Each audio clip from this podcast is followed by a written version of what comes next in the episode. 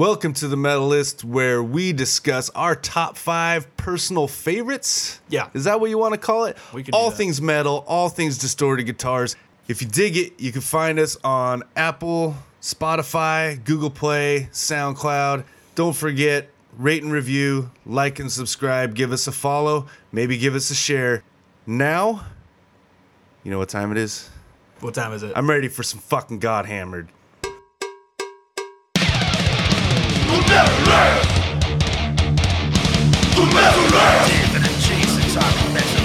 Sometimes they talk about other stuff. But mostly they talk about little.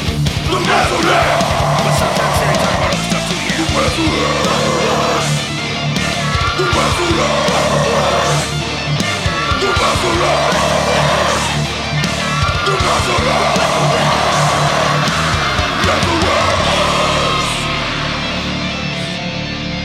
And now, your hosts, David D'Lo Lopez and Jason Smith.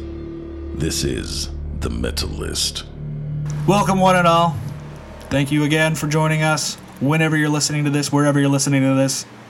Once again, I'm Dave. Here comes the pain! Yeah. I'm Jason. Yep. Oh, wait, I gotta take my mask off. Yep. I'm Jason.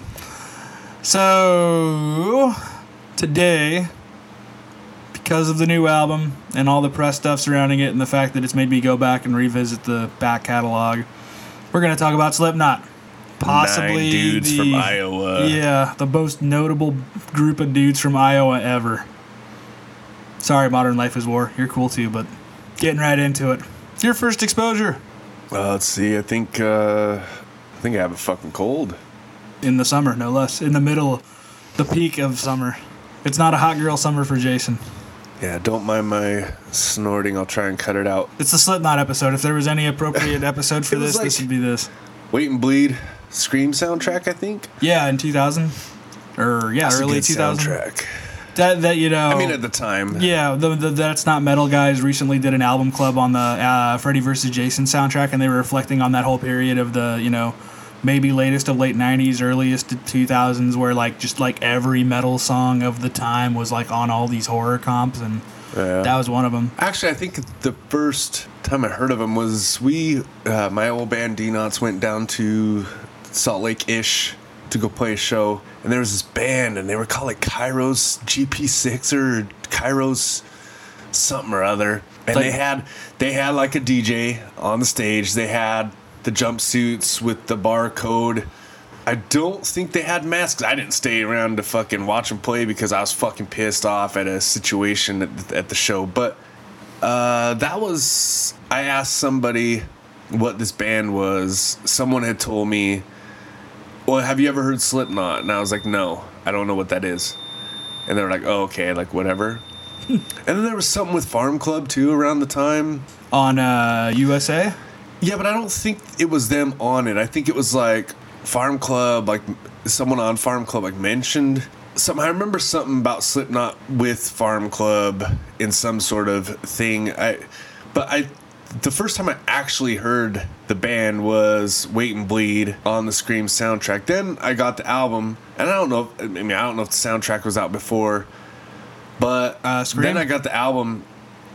Yeah, and Yeah, then, it was early 2000, yeah, or after the album came out. Okay, yeah. So it wasn't very much longer after that when you know they were getting played on the radio a lot. Uh, well, Wait and Bleed was getting played on the radio a lot, and oddly enough, that's right around the time. 99 2000 was when Idaho Falls got their first like rock radio station. Really? Like Yeah. what they would call finger quoting here. active 1053. rock. It's 1053 Yeah. here in San Diego. Okay. That's the same thing. It's Clear Channel rock rock Mm. station. So that's when it came out and and it was kind of cool because you could hear POD Southtown, Static X Push It, Mm. Slipknot Wait and Bleed. Incubus, pardon me. Yep. Yeah, just that whole wave of stuff. I remember those days. A bunch of bands that like just never cracked it past that one single after that initial wave of radio push. I just meant regards like there was actually like some type, some semblance of heaviness on the radio for once for Oh, us. I don't remember who got the album. Just you know, a friend of mine had the album. We listened to it. We had seen that it was nine guys, and we were just like, wow, like that's That seems excessive. pretty intense, man. I was like, Yeah. how the fuck do you have nine guys? And then, well, and that was the thing. Like, even that Kairos band, I guess, had like fucking seven guys or some shit like that. Like, I mean, you know, they had a DJ with actual fucking turntable setup. So it's like, all right, Right. you know, I, I get it. But especially at the time, I remember really liking it when I heard it. I was kind of into that, you know, new metal, alt metal, whatever you want to call it. Even to some degree, like, well, I mean, I was way into like the rap metal type stuff. right. That was most of my favorite stuff from that era. I mean, because I'm a rap fan. But yeah, I remember listening to it and I'm just thinking, like, wow, like, I mean, this is like pretty fresh. You know, never Yeah. heard anything like it. And lots of energy, like massive amounts of energy. You could just like feel it oozing. you know? Absolutely. And I mean, there was some creepiness to it too that I liked. They had a. Uh, what do you call it? Like the, they had the some of the background noise and like the, some of the interlude stuff and some of the well and then obviously the imagery you know with the with the masks and whatnot like There was they an atmosphere. Absolutely. they had kind of like this horror movie creepy uh, kind of vibe to it that I thought was pretty interesting. I always thought they were a very interesting band. Uh, what about you? What was your first? I'm, I'm sure it's probably an Ozzfest, but whatever. Yeah, no, it is. And I've said this a million times, I'm sure, before, but I'm going to say it again, especially with the context in which we're putting it today. Remember finally being all, I've been hearing about Ozzfest forever. This is the summer I'm going to go, and I'm 14. It's 1999. I'm doing a lot of reflecting on stuff from the last 20 years, interestingly. But that was a big year for me. That was the first year I started going to shows. That's when I started playing guitar. That's when I first started really, really getting into things, you know, and being in bands and stuff. Um, and this was a big part of it. Ozzfest 20, no, 90, 1999, yeah. Uh, it was the same weekend as Woodstock 99, so uh, Godsmack actually got flown in to rejoin the tour from Woodstock 99. But I remember leading up to it seeing, okay, who's playing? And then you got all these, you know, Black Sabbath, obviously, Rob Zombie, fresh off of the first show I ever saw, the tour of uh, Rock is Dead with Korn and Videodrone. Ew. Yeah. Who else, man? Deftones, Slayer, Primus. Everybody getting all up in arms about Slayer going on right before Primus, or right, vice versa. Primus going on right before Slayer. That happened already 20 years ago. That's how I first experienced both of them. You keep going, and then all of a sudden, at the very bottom of the list, very bottom, it's this new band called Slipknot. Don't have an album out yet, but it's gonna be out soon. And I see a picture of these guys, and I'm just like, whoa. There's nine of them. They're wearing freaky masks, and they're all wearing matching jumpsuits, and all the pictures are all, you know, weird color, fucking all the grain, and all. They they had a very established aesthetic. And so the first time I got to experience them was, you know, this being my second show ever. Oh, it starts at nine. We got to get there at nine to see the whole thing. And my dad's taking me and all my my shitty friends up there. How much They- was the ticket? back then i just had the stub the other day it was dude if you look compared to now How much was the ticket? Do you remember? no but like we got the cheap ones too we because we never been there before we got the cheap lawn tickets up in the um whatever it's for me, called man, now if that ticket's expensive, I want to see every fucking band. no but i like like I, you know this was new and exciting to me like like you know before that it was Korn rob zombie and Videodrone, three bands so the first band I ever saw live, by the way, was Videodrone. Wow, and that was a three-band bill at the uh, again. Is they that the changed the name of chest this. vagina fucking movie with Yeah. James Woods? Yeah. Nice. Yep, yep, yep. But uh, it's the video. The movie's much better than the band. But uh, so I go from that three band bill to this all day festival thing. So you know, so you're going from one to another, very different experience. So I want to see it all. I don't know what we're, I'm in for. You know, this is a whole new experience.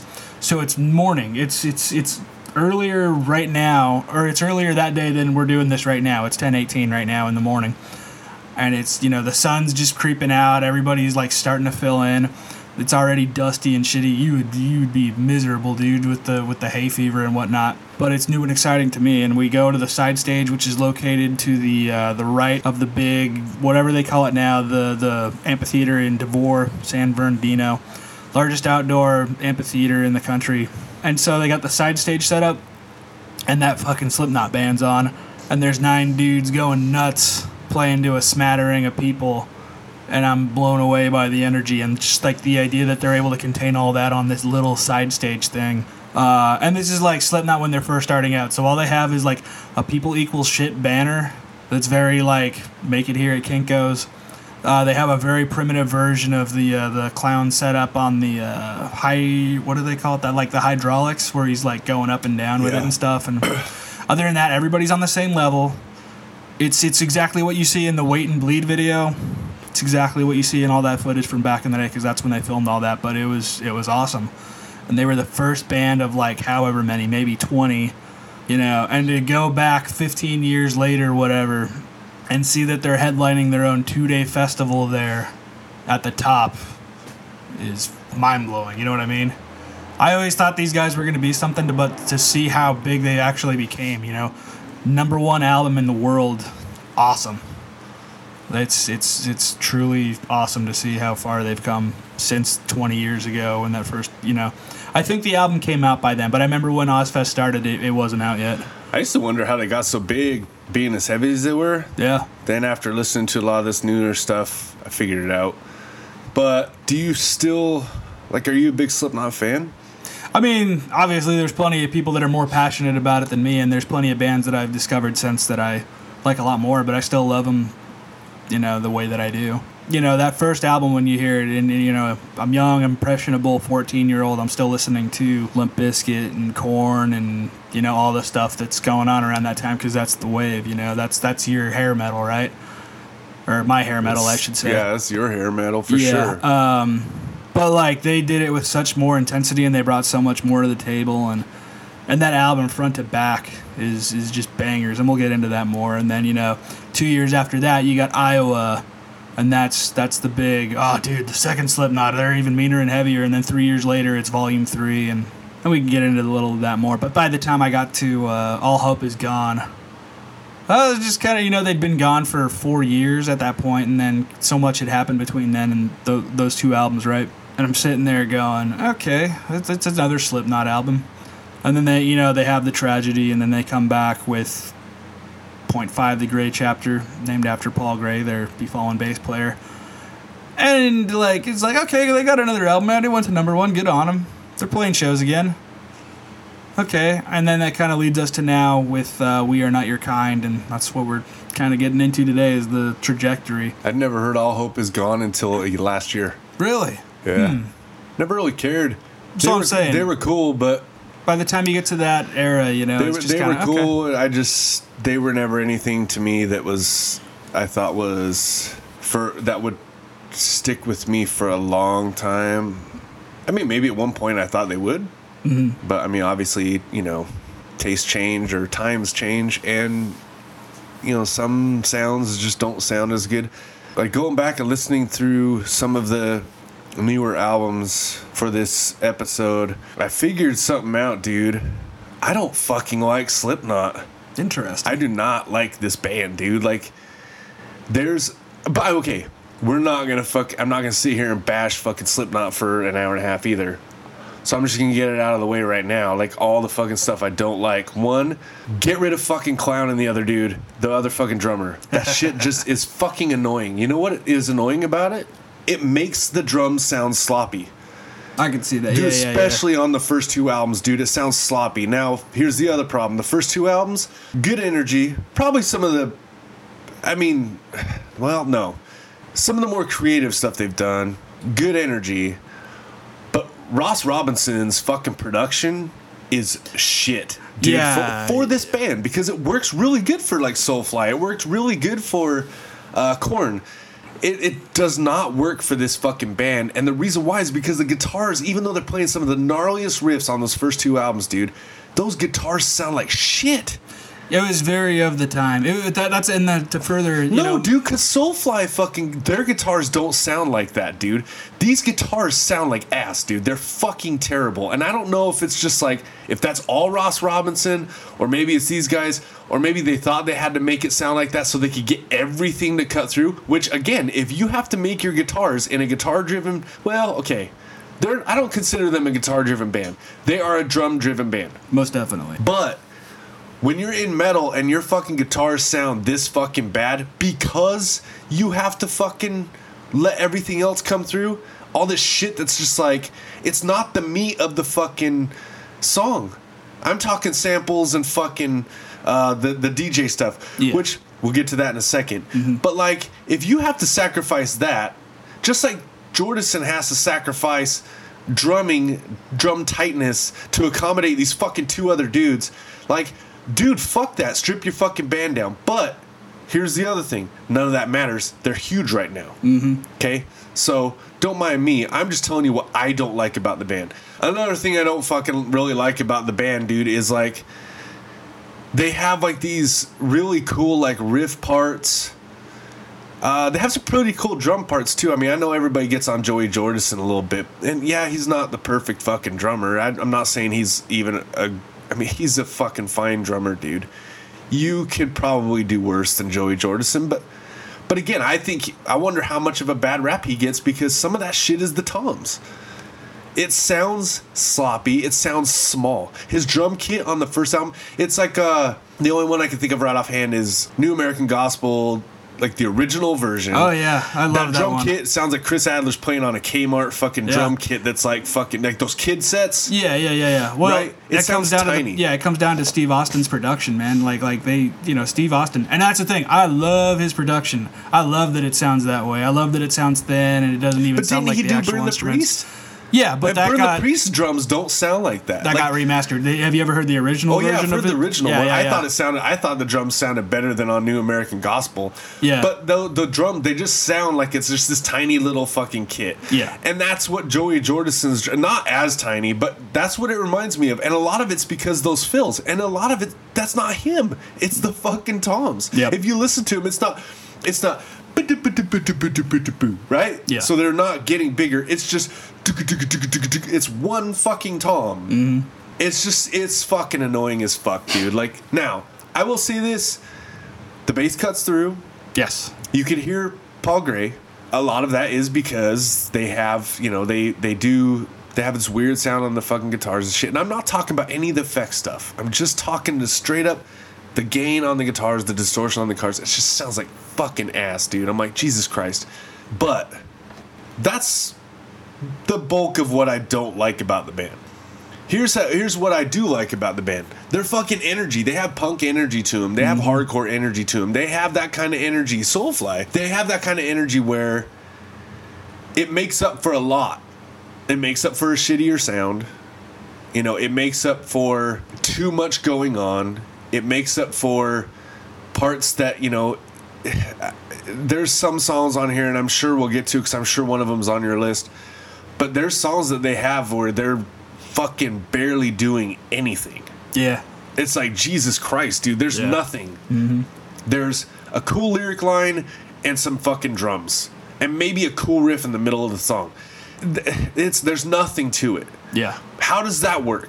Because of energy, dude. Yeah. Exactly. Because your energy is awesome. It's the same way punk can make fucking, you know, what's the fucking saying, like three chords or whatever. three chords in the truth. Yeah, three chords in the truth. Yeah. That's what makes that work is their energy, and somehow they. Okay, that's what Ross Robinson is really good at. Well, you get the stories also, you know, the thing about like he couldn't, like he didn't think they were pissed enough. So he'd like throw potted pe- plants at them while they were recording to like make them more pissed and like kind of get more of a spontaneous. You can't do that shit now, by the way, but like, like you know, back in the day when Ross Robinson ruled the roost. It's another thing I don't like. The fucking shit where Ross Robinson has someone in the corner just, Yeah, yeah, yeah, yeah, yeah. yeah. dude, I'm not even fucking mad and I can fucking do that. Fuck mm-hmm. that. I don't care that it's emotional and I don't care what that singer's going through at that exact moment that makes him make that fucking sound. That mm-hmm. sound sucks. Mm-hmm. I don't want to hear it. It's not entertaining at all. But that's just for me. Obviously, a lot of people like it. Here's why it fucking. Here's another thing that made it work. They built a fucking culture around their fucking band. Mm-hmm. They have the maggots, so they gave their fucking fans a fucking name, which lets fans rally. They had the look, dude. They fucking they had the marketing shit down. Oh, yeah. like they had the look. Even you said like the fucking Kinko, the shitty Kinkos banner, people equal shit. Most people think people equal shit. Mm-hmm. That was before they even had the song out too. ask literally anybody in a metro area, dude. Like they'll be like, I fucking hate people. It's because there's a lot of people around. So they're smart in doing a lot of that stuff. They tapped into uh, people's anger. They tapped into people's uh, wants to band together And some of the songs that they have, I mean, they're really like rally cries, dude. Like it's not just a song. It's almost like a I guess I already just said it. It's like a rally. It's because it's not like a protest. Yeah. It- but, but it's like a, it's like a fucking something to rally around, and they tap into all of that so fucking well. And then again, like with the masks, like the masks were fucking awesome. They're so fucking cool to look at. Uh, when I saw them in Salt Lake City at, at uh, it was called Clubs Club Bricks at the time. I think it's called in the venue now. Dude, it was a fucking stage, relatively small stage. I mean, it's probably the size of Brick by Brick in San Diego. So this was uh first album.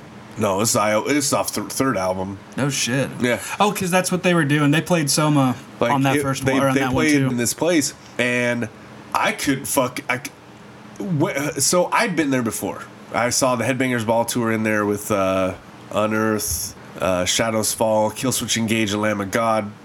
So I, I would. I mean, when I heard Slipknot was playing there with fucking Fear Factory and Chimaira, I was like, dude, I have to see. Like, if there's ever a place to see Slipknot, Oh, yeah. that's the place because I want to see what nine dudes on a stage that size looks like. Yeah. And it was a lot of up and down. Did they have another uh, opener? No hydraulic shit, nothing. It was all up and down. No opener. Chimaira was the first one to play. No shit. They had uh, Mower play here, but that it was the Jägermeister thing because it was the Jägermeister tour. Oh, was it? Yeah. Yeah, I, I just remember. Um, they might have had a local opener. I don't remember it though. Like I remember uh, Chimaira playing then Fear Factory. And that was Chimaira. Actually, that on, might have been the uh, other way around. Now I think about it, No, what what what maybe on that it day. might but- have been the other way around for us. But yeah, they did the whole thing where you know had everybody sit down. Yeah, yeah, yeah. you know, all that sort of thing. So it was incredible, dude. I was like, holy shit. They have this look that makes their live show amazing and literally any photo shoot. Mm-hmm. The fucking jumpsuits was a really cool fucking thing at the time. To some degree, I think it still works now. But it's, you know, they're showing unity like big time. So I think the other thing that made them huge is the same thing that made a lot of people not like them anymore Stone Sour. So anybody fucking you know, and I used to say it too. Stone Sour fucking bled into fucking Slipknot, whatever. And I don't want to get into Stone Sour on this episode, but just in this regard, it's not that Stone Sour didn't bleed into Slipknot, dude. Corey just became a better singer. Mm-hmm. There's just as much singing oh. on the first two, first three albums. Mm-hmm. It's just he just wasn't as good of a singer. He wasn't a he wasn't a radio slash commercial type singer at the time, or maybe he wasn't. He wasn't doing it, but at some point, man, this dude just got better. Like he's fucking incredible. Oh yeah. Some of those singy shits on, I don't know, before I forget or or fucking duality or uh, like Vermilion, whatever Vermilion, part yeah. Mm-hmm. eighteen, whatever. Some of that stuff's really, really good singing on there, dude. And a lot of what people hear when they hear that is they hear Stone Sour. Not because I don't think Stone Sour bled into it. I think Stone Sour got so big, you know, I think it got bigger than maybe they planned on it being. Yeah. And it just kind of like, you know, if you have, I I mean, I wasn't listening to the radio at the time, but if you have a Stone Sour song play on the radio and three songs later a Slipknot song plays on the radio, Doing something right. especially if it's a Slipknot radio song, there's not a lot of difference, especially with the way he sings. And it's like, oh, okay. To me, that's what really helped this band get huge was the fact that, like, well, okay. It's kind of strange to me that Stone Sour, even from the get go, was a way more commercially accessible band. I mean, they got that way even more so intentionally, like Now- on purpose. I know they had Wait and Bleed on the first album. Mm-hmm. They had Left Behind on the second album. They had stuff like Circle and fucking Vermilion. Uh, I know. I think there's another one on the third album. Duality. Was it Duality? Yeah, it's. that I remember that that blew up huge with the video and the Yeah, but is it the, and- is it a fucking radio song or is it Oh, just yeah, a fucking dude. Slipknot song that got big? that that that was on the radio all that summer. Well, no, like, but if it wasn't on the radio, would you listen to that song and go, "This is a radio song"? Was it written like a radio Uh. song? Because Wait and Bleed and fucking Left Behind are. Right. They they could have never been on the radio. You listen to those albums, those those songs stick That's out the single. Yeah. because they're like, oh shit, this is clearly the fucking single. Yeah. I don't know if duality is like that, but I do know Vermilion, whatever, uh, is like that, and and Circle, Mm-hmm. which I don't think I don't remember if it was on the radio or not. Doesn't matter. Now after that, dude, there's a lot of fucking radio written stuff. Yep. And to me, it's like, why would you do that if you already have Stone Sour? Mm-hmm. And the thing that says that to me is, at some point, the rest of the band has to be cool with it. Yeah. They're the ones that have to play it. Maybe they wanted some fucking love too. Maybe they figured out just because Stone Sour's huge doesn't mean Slipknot will get huge. If Stone Sour got to the point where it's getting fucking bigger than your main band, you might want to start focusing on getting your main band bigger. And as much as I hate to fucking say it, dude, there's only one way that happens, dude, and it sucks. That's one thing about music and the music business that really fucking sucks, dude, is if you want to fucking get played on the radio, you have to change your sound. They they just won't fucking play certain things. Mm-hmm. They're just not going to do it no matter how catchy you are. Like they're just not gonna fucking do it, and it fucking blows ass. Look at a band like Soilwork should be getting played on the radio all fucking day. They've got plenty of pretty songs, mm-hmm. plenty of singles, but they don't do a certain thing, and that's just how fucking shit goes. And Slipknot adapted with it and became that. And even though they do have a lot of fucking singles on some of those new al- newer albums, man, they still have a lot of fucking heavy songs on those new albums. Yeah. They just have more singles than they used to. Absolutely. Because yeah. you know, yeah, you probably need more than if you're gonna get if you're gonna get Slipknot big, dude. You need to have more than just Wait and Bleed on your album. Right. You need to have more than just track 4 mm-hmm. You got to have a couple, at least I don't know, two or three or something like that. Like, and they they're really good about doing that. That's something I thought was pretty incredible about the band. It's definitely. I know that's what a lot of people don't like about the band. That's something that I actually do like about the band is that they are smart because they are fucking huge, dude. yeah. Absolutely. You know, they have their own fucking like not. I mean, there's a couple other bands that have their own festival, but they're huge too. Mm-hmm. you Yeah. know, it's like it's like Slipknot as a heavy band, you know, is on the same level as some of these other bands that are that are doing these huge tours or having their own fucking festival or getting you know all this radio play and stuff. And it's like, dude, they're right there with them. Mm-hmm. And it's like, yeah, they have to change a few songs. But Jesus, dude, listen to some of those other songs, and I'll mention a few of them. Yeah. they're fucking pretty goddamn heavy. Oh, yeah. And yes, they're singing on it. And guess what? They're singing on almost all of their first album, also. yeah. Absolutely. Almost every song. Like, there's very few fucking songs where it's just screaming all the way through. Even it. the really, really heavy ones have a little bit of well, it. dude, even if he's just doing the fucking. I'm gonna talk like this. And Yeah, I'm yeah, gonna yeah. make it super dramatic. Like, Yeah. e- okay, that's not screaming, dude. So that's sometimes you're doing something different. Mm-hmm. There's a lot of that shit on there too. A lot of whispering. Yep. Which you know what? How do you feel about whispering on songs? I don't mind it really. I don't mind it either, but like, like, we'll get into, we'll get into. Oh no, okay, Because we the debate and right destroy here. guys fucking hate it. And I- And I just I was trying to think how I feel about it. I think it's because we might have come up around that time when that was a thing. Because it was it's that Korn Okay, influence. It's the it's the it's the that was the thing, man. Because like they said straight up said one you know their biggest influences at the time, you know, were, were what was going on with Korn and Limp Bizkit. They just put a lot more around it. And like so, there's there's certain things, and we're talking about the Ross Robinson production and whatnot, and hit the input on that. But just like thinking about like the time, you know, I, I talk about it. and We'll get into it on another time when we're talking about Korn. But like that seeped a little into what was going on with Slipknot because they were coming out of that. And granted, they helped transition a lot of stuff away from that, even you know further with more records down the line. Oh, But yeah. There was little bits like the like you talking about like the weird make weird noises in the corner like you're not crying. Like these were not criers. That's the big difference. Is like there's a lot of contrast to be made between Korn and slipknot. Um, No, but it's almost like the fucking guy that's just like drunk at the keg and he's like so fucking pissed off that he's Yeah, gonna go just- fight somebody and he's just yeah, yeah, yeah, yeah, yeah, yeah, yeah. yeah it's that shit And, but like also like some of the weird voices that that they, that are made on there are kind of Jonathan Davis ish. Like like yeah for sure you know there's you little can hear isms. you- yeah you can hear a lot of the new well of course how could it not I mean mm-hmm. new metal was huge mm-hmm. at the time yeah, you know so can we get into Corey Taylor real quick yeah by all means He's fucking awesome. absolutely dude, he can fucking. I mean, I'll tell you right now, dude. His his fucking raps on fucking like Spit It Out. yeah What's the other one? No Life. Was it No Life or There, there's a lot kind of like rapping on New Life, yeah, and he's um, fucking really good, dude. That's Yeah, what a lot of people good. forget. Um, and also a lot of his fucking stuff when like um, some of his delivery, even when he's not clean vocal, he's a little more aggressive. A lot of his delivery is rap. Uh, what do you call it? Like The cadence. Yeah, it's it's very similar to a rap style cadence. He's excellent at it. His screams, like his high, like the like I said, the cougar screams, Yeah, dude. awesome. His low screams, awesome. Mm-hmm. His fucking singing, dude, is so fucking good. I caught myself listening to before I forget. I mm-hmm. caught myself listening to fucking Vermilion.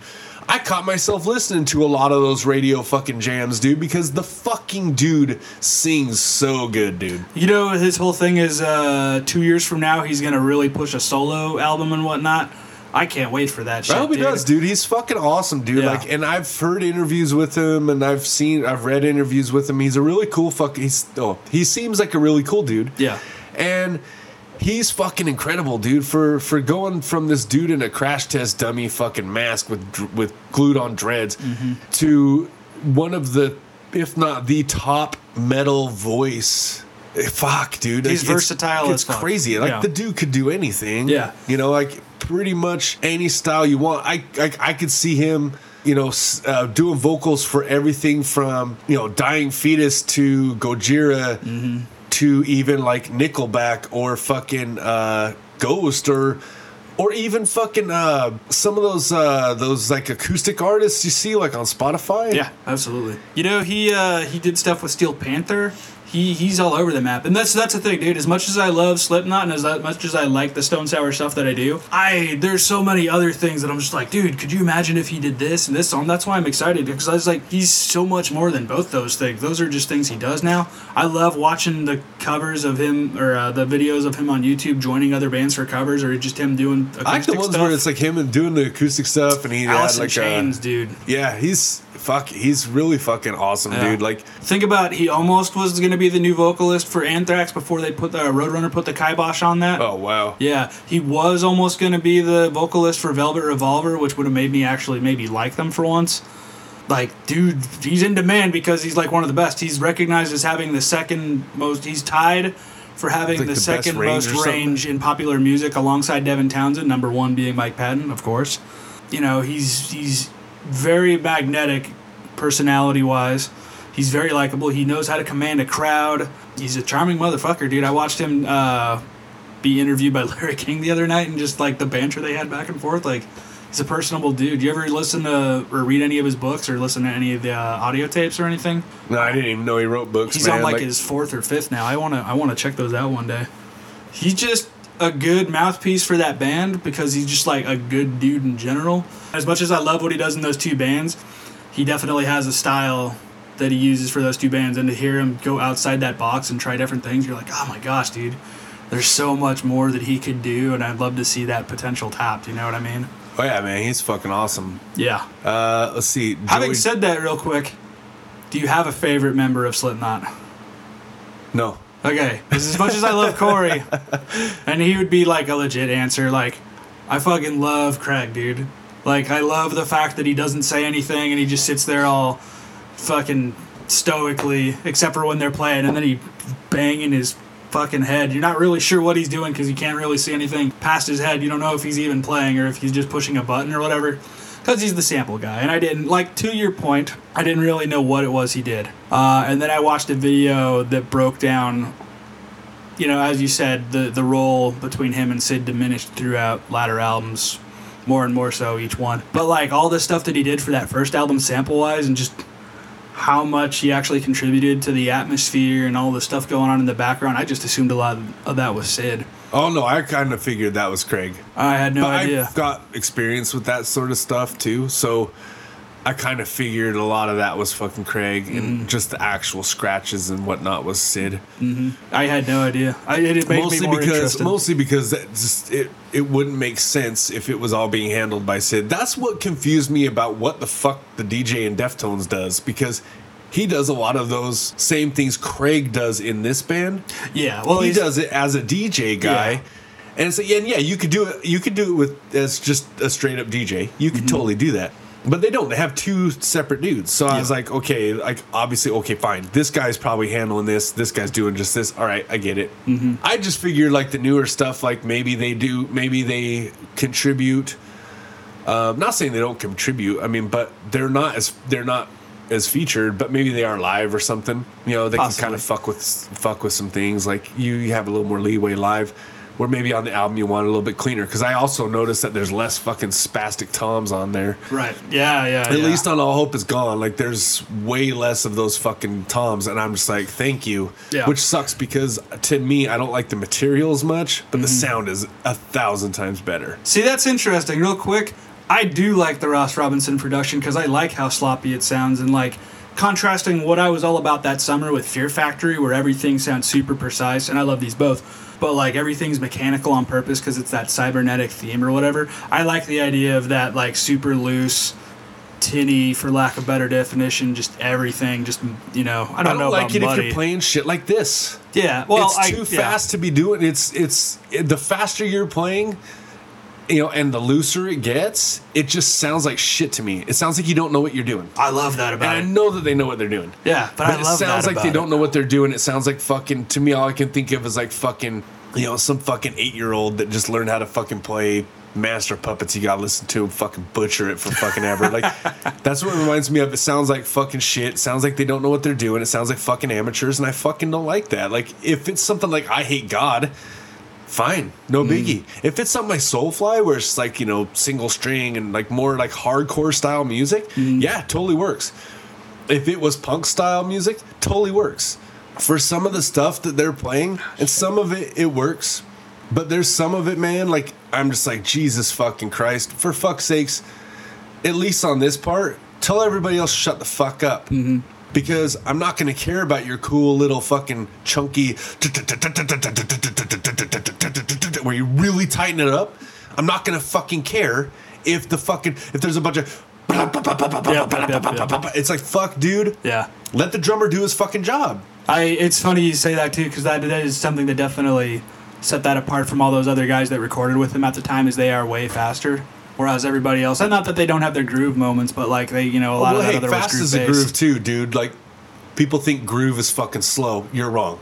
There's fast grooves too, but the thing the thing that bothers me more so than even that sloppiness is that fucking guitar sound, dude. Mm. God, it sounds like fucking shit, dude. I cranked it up in my fucking car, dude, and I couldn't even. We talked about this before last year, and you asked me to listen to fucking Volume Three to see if the fucking guitar sounded that bad on that one, dude. Like they fucking do not sound good until All Hope is gone. See, and that's where the production I'm like meh, because that it does lose a lot of the eccentric or eccentricity for me. It just sounds, it sounds like tame Slipknot to me. It's the same dude that produced Metallica, who was the engineer for R- Rick Rubin on Volume Three and uh, Death Magnetic. So there's where that correlation comes in. Then I understand like it's working for them obviously because those are some of their biggest songs and whatnot, and it's a lot more easy for people to get into them. But like that's where I think that I, it's that's why I think I have a problem getting into those last three albums as much, just because I feel like it is a little less raw to me, and a lot of people seem to like it the other way. So good on them. I'm just talking about the guitars. The guitars sound a thousand times better. Hmm. I couldn't care less what the rest of it sound like. I whatever. I don't like the fucking Okay, fine. Even on the newer stuff, because they back off on those fucking toms, on the majority of the stuff, because they're still there. But they found a better way to mix it. They found a better way to put them in. They're not just I mean, f- I hate to fucking say it, but they fucking matured a little bit and fucking said like, "Hey, you know what? We don't have to do this. We don't have to back every single thing that the fucking drummer does." Right. You like Jesus Christ, dude. You are not the drummer. Mm-hmm. You know, I hate to say, I know fucking Sean fucking contributes in many other ways, and he would fucking he's. I've heard plenty of interviews with him. He's an awesome fucking dude too. But like, and I don't even know the other fucking dude. But Well, that's for later. but the thing is, like, they at the same time, it's like at some point, man, you need to fucking know that it's like you're not the main fucking drums. Mm-hmm. I- you know, I'm sure he did know that, but no one fucking bothered to fucking, you know, apparently Ross didn't bother him to say, hey, man, maybe not on this part. Right. Yeah. Yeah. yeah. You know what I mean? Like, and that's again, that is Ross's job. That's not Clown's fucking job. Clown's gonna be like, fuck. I mean, everybody comes in with a thousand fucking riffs and all these different parts and fucking. Oh, I got this drum beat. Mm-hmm. It's the producer's job to help rein all that fucking in Yeah. and still get energy out of it. And he didn't. Yeah. And maybe he thought it fucking sounded like it was awesome. I really didn't like it much back in the day, other than it, there was there it was spectacle, you know. And it's like okay, fine, it was spectacle that I fucking didn't like because I don't like the way it fucking sounds because it sounds like shit to me. It sounds sloppy as fuck. And there's one fucking thing of anything in any type of music. I don't give a fuck if it's country and I hate it. I don't care if it's gospel and I hate it. I don't fucking care if it's goddamn death metal and I fucking love it.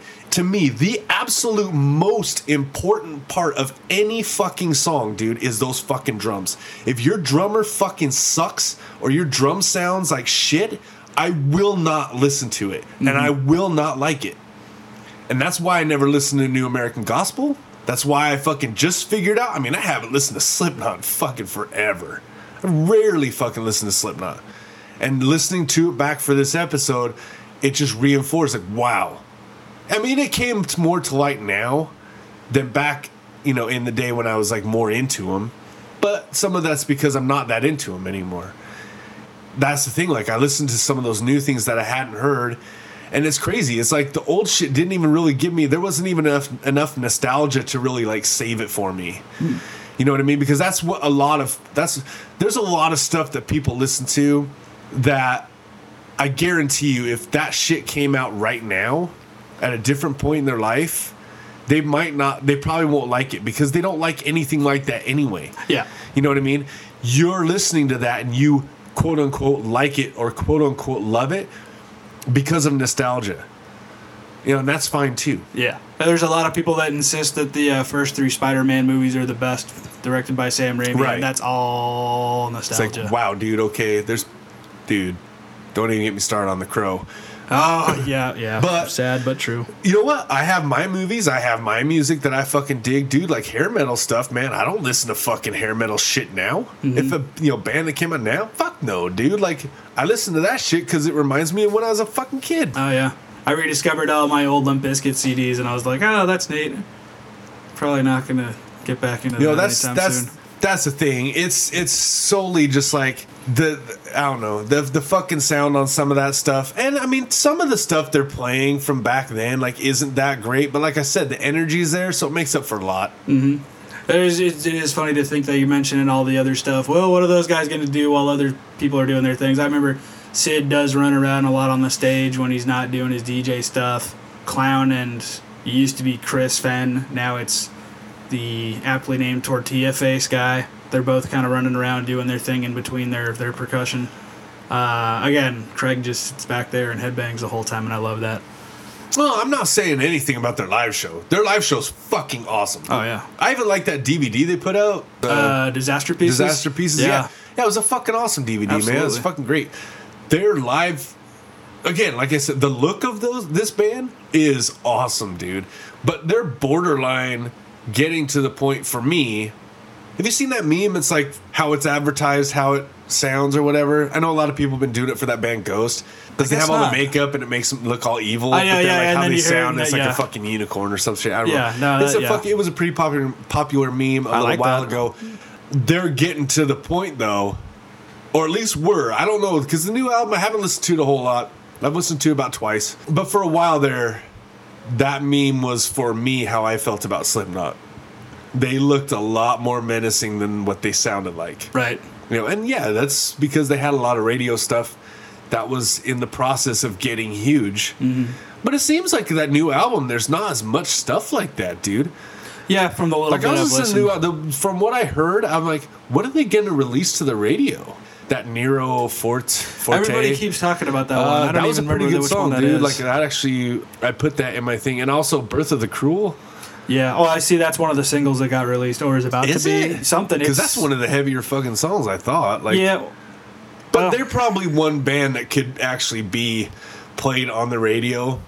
They might be the only heavy, band, like really heavy band, Yeah. that really gets allowed to be played on the radio. Absolutely. Unless they made like a radio mix where they like you know, toned down on some of the screaming or whatever.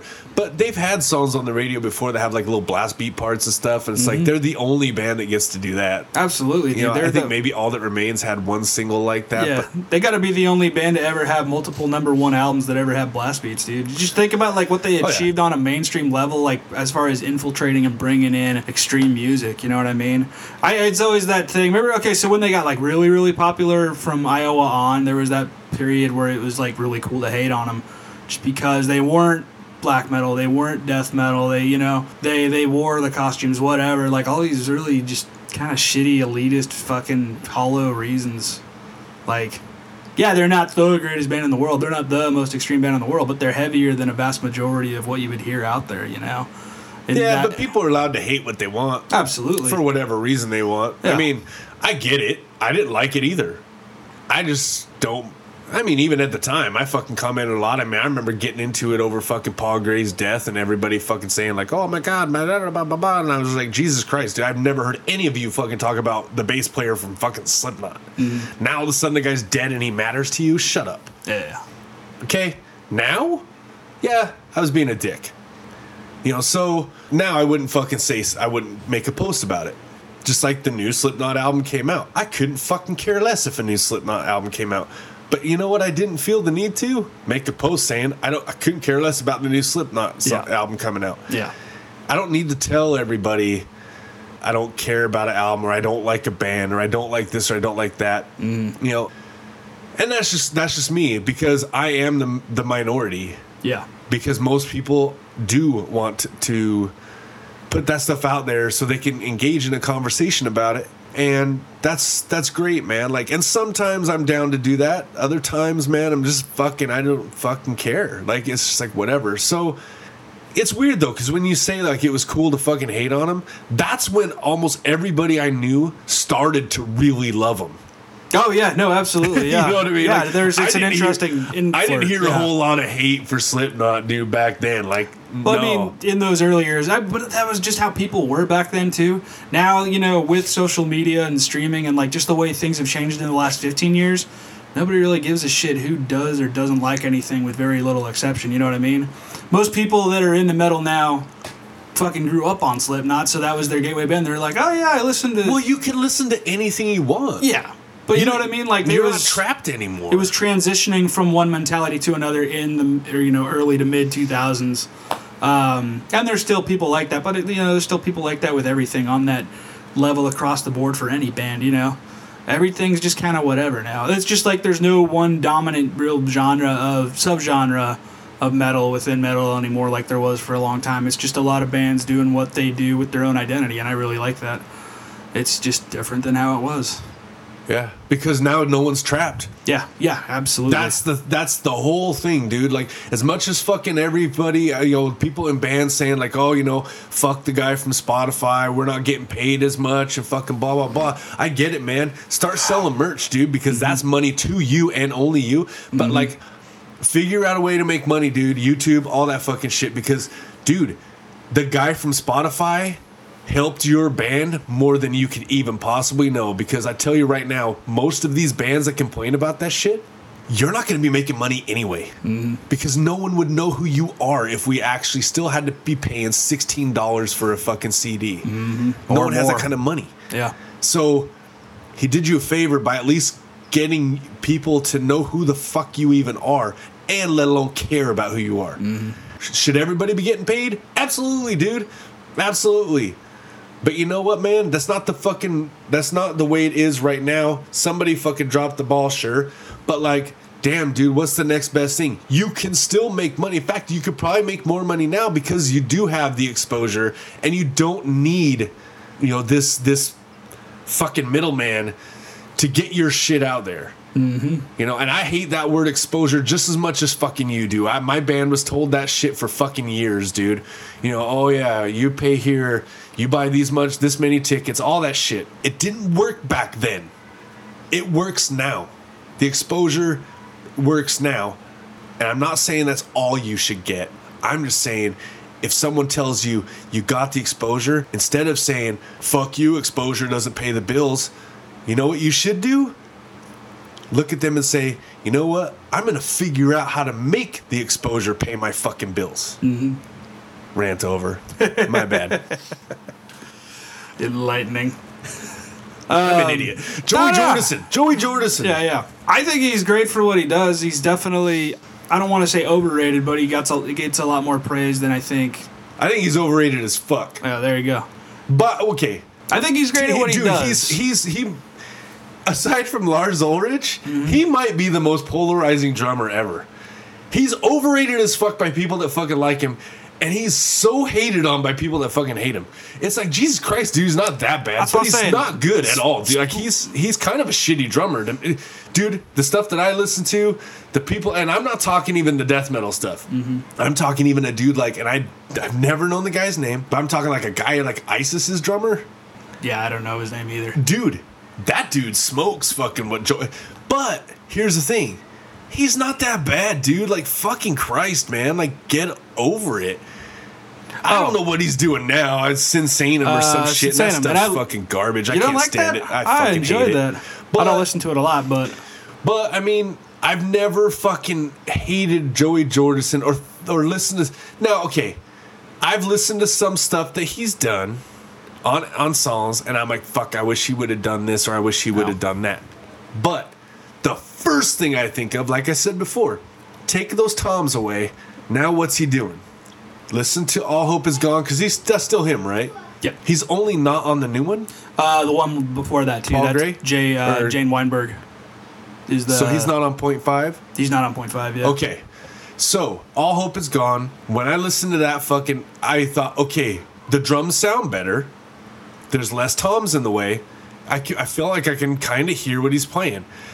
Again, when I say he, f- I think he sucks, that's a little, I don't think he sucks. I just don't think he's very good. yes, there's a difference. There's a difference in my head. Fuck There's, off. no, no, no, no. I got you. There's I, to me because there's But- a there's a difference between not liking something and disliking something. You know what I mean? There's Right. more action with disliking something. But I've, you know, listening there, you know, yeah, there's there's definitely some stuff where I'm just like, fuck, man, I, you know, if if there was this, but some of the stuff he does do that just really fucking hits the nail on the head is great. Absolutely. it's great, and it makes it so much better when you don't have all the shit in the way. You know, I just really think that that did not do him any fucking favors for a lot of people. Because here's the other thing: I think if there were still magazines out back, uh, if they were still doing those metal edge polls, I'm pretty sure in like right around Iowa period, mm-hmm. Joey Jordison would have been winning all those polls. I did see a lot of stuff. He's the fucking best drummer. I'm like, calm down, dude. Mm-hmm. Like he's no, but like I said. polarizing dude. There's not a lot of in between with this dude. There's people that really fucking hate him. They think he sucks shit. Like lars ulrich they're like he's the worst fucking drummer in metal. Fucking boom boom boom. He can't keep time. Okay fine. He didn't play to a fucking click mm-hmm. obviously but also it's high energy music. Yeah dude adrenaline fucking gets in there a little bit. Okay there's those guys but i haven't got to tell you man the amount of people.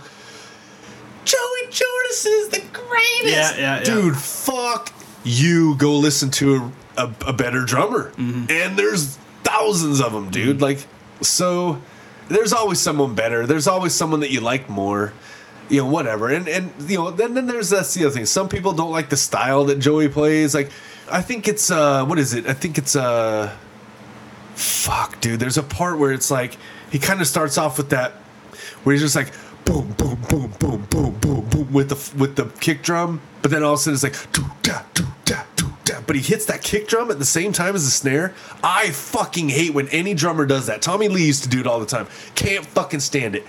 He does it quite a bit but there's one song that he does it but then he goes like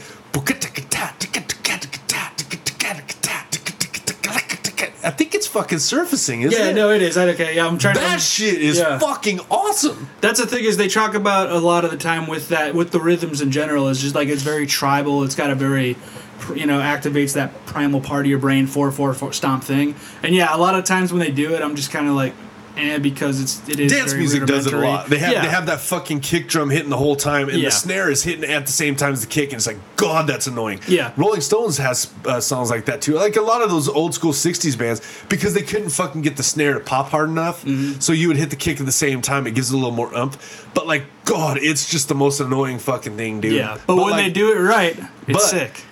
So he starts off like that, and I'm just like, right about the time I'm starting to fucking roll my eyes so hard I can't hear anymore.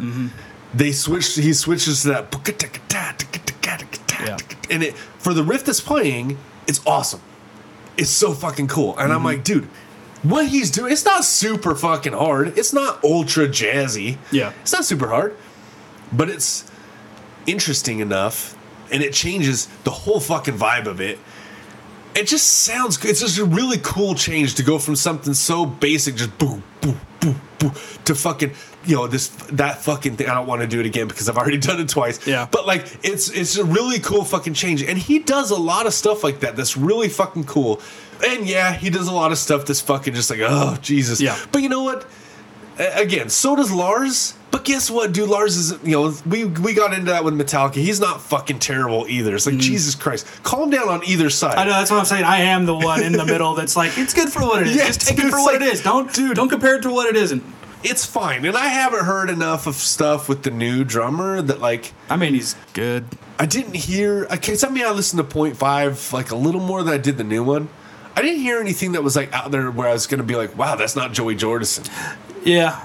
I, it was it's to the point where I don't even think about it. You know what I mean? It's just like, oh, here's a new Slipknot song, and it's just like it's not Well, a yeah, priority it's on the almost like uh, someone was telling me like they were just like a big Dream Theater fan and they had no idea that fucking Portnoy left the band. oh, really? Yeah, and I was like, well, yeah, nowadays if you're streaming, Yeah. you don't have the inlay card, so it's like, oh, you know, unless you're gonna purposely look it up, Mm-hmm. you know. But why would you think, oh, Mike Portnoy left? You know what I mean? Why would you think Joey Jordison left on your own? There's- so it's like if you don't check it out and you get a fucking solid replacement that understands what the fucking style of the band is, Yeah.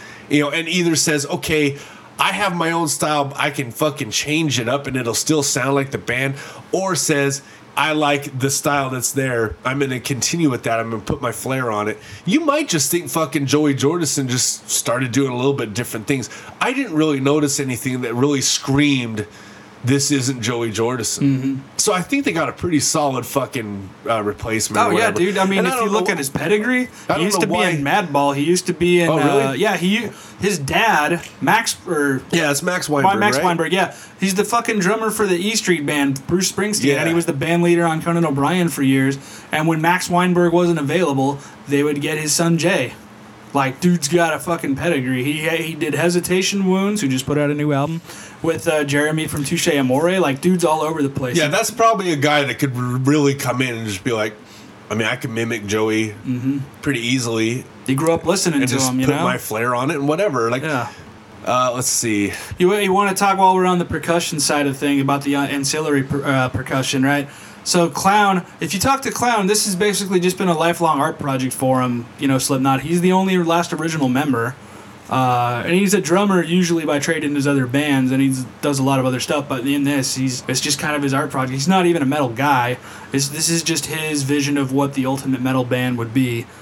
I enjoy what he does. I, I agree with you that there there should be more delegation with the ancillary members, such as the percussion, the DJ scratches, which I think they've done a better job of in recent years, and maybe that's why they're not there as much. I always wanted more DJ. I think when it's well placed, like like mm, we'll get Well, I wanted that him to do more because you could make it make sense. yeah, but with I don't the, want uh, more like just random. no, yeah, yeah, yeah. That's where I'm. That's where I kind of you know. You know, but I mean, you could really fucking do a lot of fucking stuff, and I'm not saying he can't. Yeah, I'm just saying they didn't. Yeah. Uh, but in the case of Clown, I enjoy the random beer keg smashes. I don't enjoy it when he does it like two in a row, but like I, I enjoy that for what it is. It's it's about presence with him. You know what I mean? It's it's personality. Uh, the other guy who was previously Chris Fehn, and now it's the lovingly referred to as uh, Tortilla guy because his face resembled a tortilla to the point where he even put a tortilla over his face at a show recently. So he gets it. That's cool.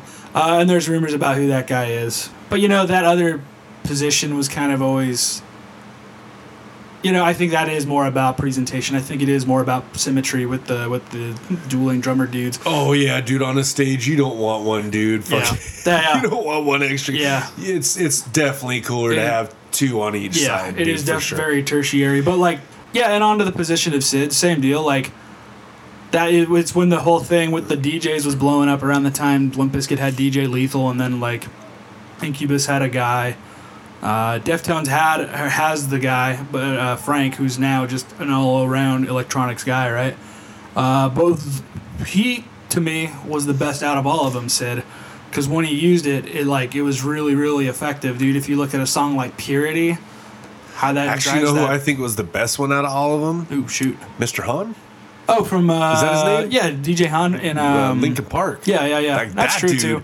Made it work. Yeah, and he did a yeah. lot of stuff. Yeah, are we You gonna know- do a Linkin Park episode? Hell yeah. I'm just trying to think of who we would get through that, but that's another But that, day. yeah, he was he was really good. I, you know what? They're very good at what they do, but they their approaches were different. You know what I mean? It depends on how you're used in your band. Like, and that's the thing. Like, some bands don't want it to be a main part of any given song.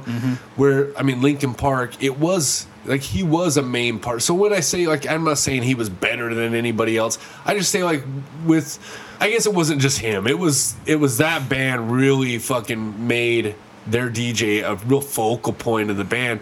Where especially with something like Slipknot, where there's nine dudes, it's hard to mm-hmm. make anyone the fucking focal point of the band. Right. But yeah, I definitely think that they were drum oriented, which made what D, what Sid's doing. The earlier stuff is definitely more drum oriented than the new stuff. Yes. Does that make sense? Yeah, absolutely, New stuff is a lot more riff oriented, a lot more melody oriented Yeah.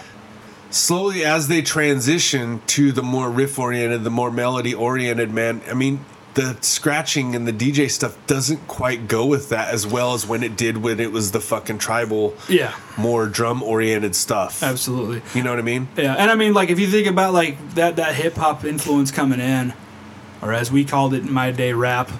Get off my lawn. Like the DJ scratching was such a prominent part of stuff in the '80s and '90s, and then like hip hop now, dude, just it's just not. I mean, not, not a lot of things aren't, but like especially that. So a lot of that got phased out as time went on, anyways, right? But the fact that they're able to still implement that in the way they do is remarkable to me. I, I don't think I think DJ Lethal's back with Limp Bizkit, or for a while he wasn't, but like you know that's an influence that's very specific to a certain time. I don't think Hed PE has a DJ anymore. I don't think. Uh, Oh man, that- that dude works at fucking Hodad's, dude. Oh, for real? Yeah, I worked with him at Pickle Park a few oh shit! All right, there you go. Yeah. Right on.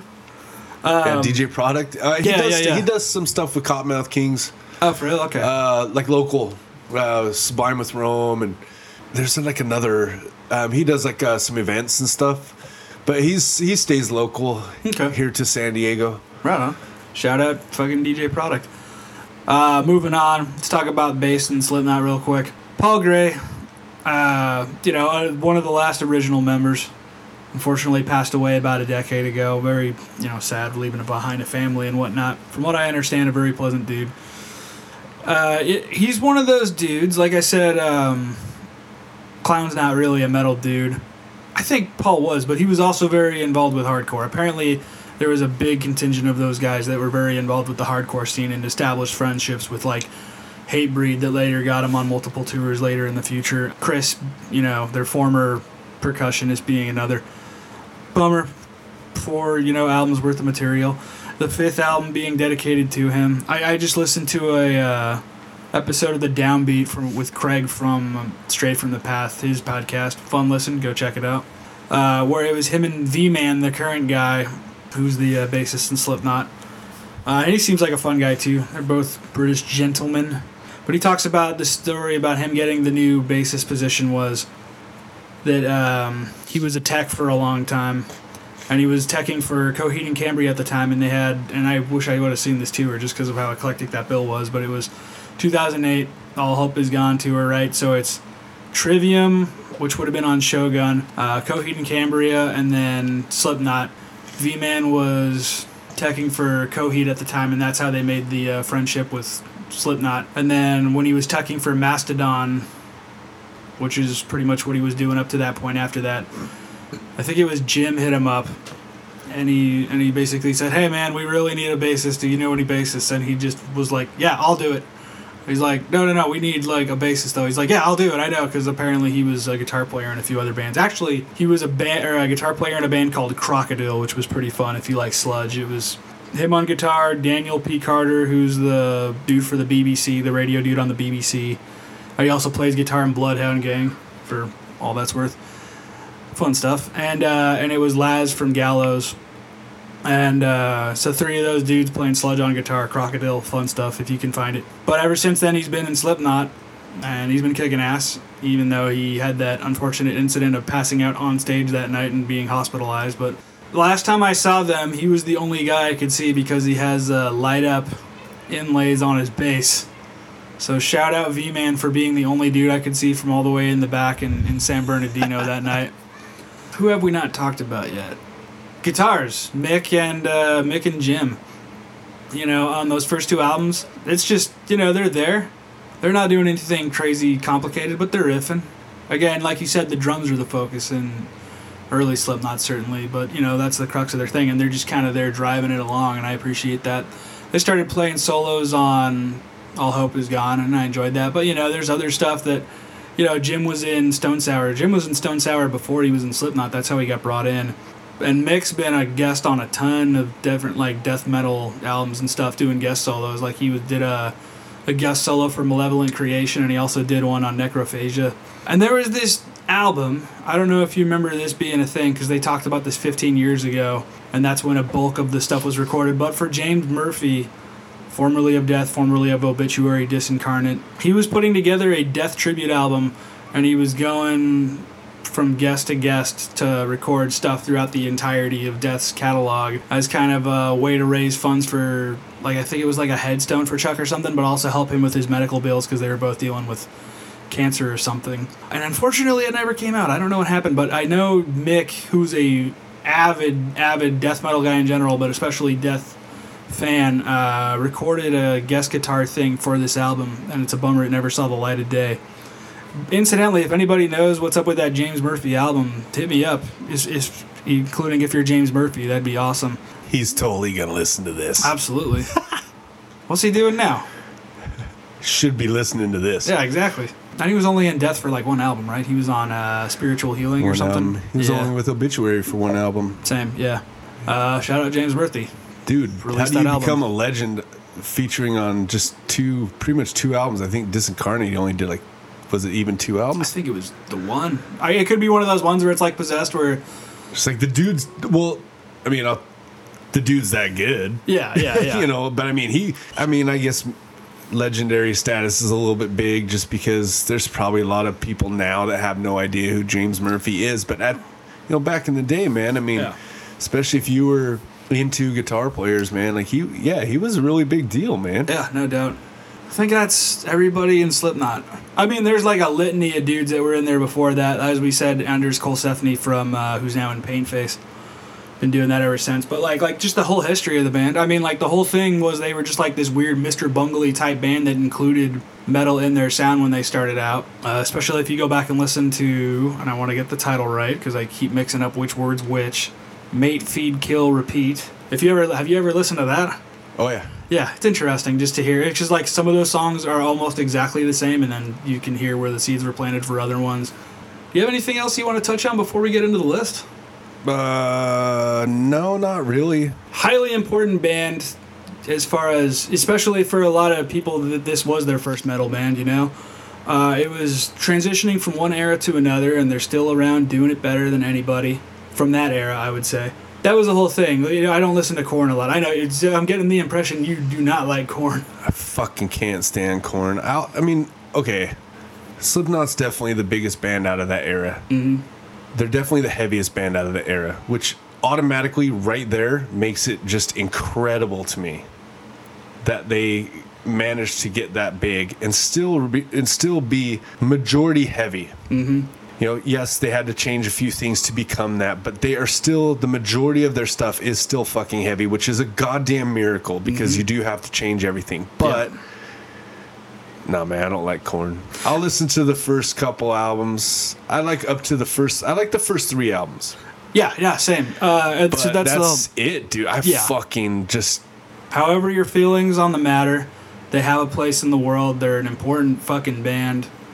Uh, they have a lot to offer still. Even if you don't like the music, you can't deny that live show, dude. I just, from seeing them on that tiny ass stage with the bare bones effects that they have to like seeing what they do now. Because my whole thing with live shows is like, I don't like a ton of the theatrical stuff. Like, I can appreciate it for what it is, all the stuff that goes into that, and all the imagination and the work and the effort. And that's cool, but that's not like what I really like, you know? Like, to me, that is just you know, Rob Zombie's a fun ass live show, but it's like the least, you know, you don't have. There's not a lot of thought process involved in in Rob Zombie stuff. You know what I mean?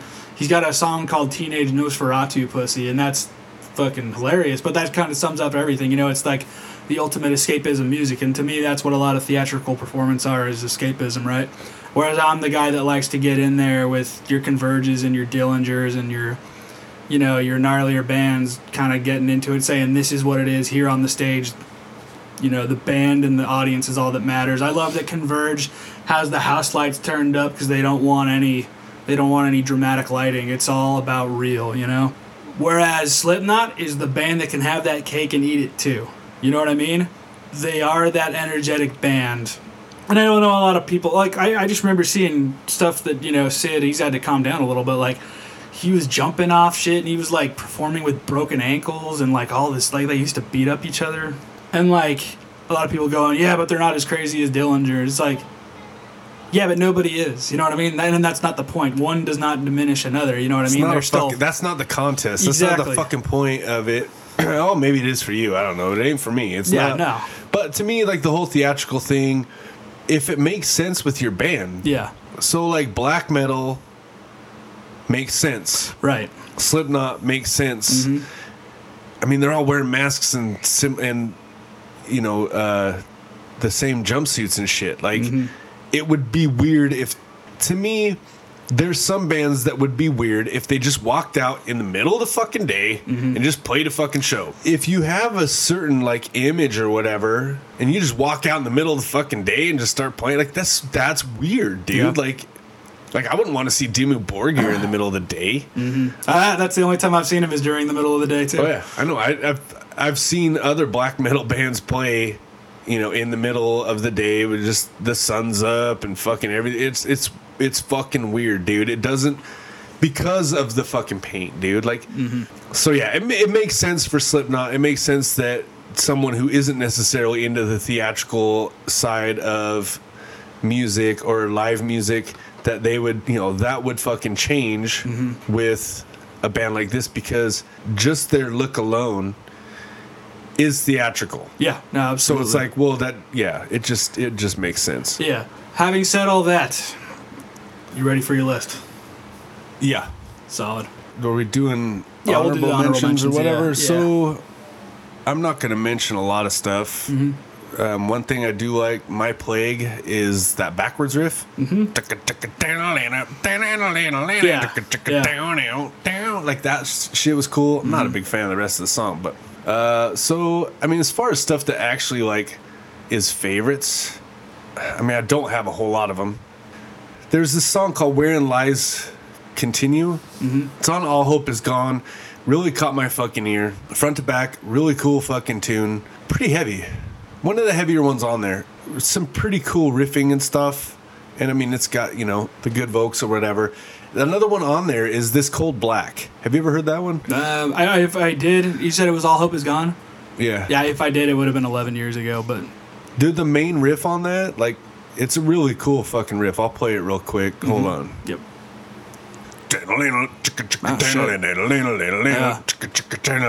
I guess I might need to check that out for the first time in 11 years. Really cool fucking riff, man. I fucking like that shit, dude. Um, let's see, what else do I have on there that I wanted to mention? Oh, dude, The Virus of Life. I remember You ever listen to remembering that? one, but I don't remember why. It's kind of weird at the start, but then it's got this fucking part. It's like chugga chugga wow, chugga oh, chugga wow, chugga mm-hmm. chow, chugga. Yeah, they were cool with those angular riffs back in the day. Fucking awesome, dude. Like it's. I think it, that was the one. So me and my little brother were doing like a back and forth. He lives in Connecticut. We're doing this back and forth where he wanted to do like a like some playlists on uh, Apple Music, and he wanted to do like a deep cuts, and he he was like basically like deep cuts from the first album, and then he has another playlist deep cuts from the second album, and we kind of like did a draft of like where we are picking the bands that we were going to do. He wanted to have it around like 15, 20 songs because that way we could have 10 and 10. Right. So I think it ended up being 20.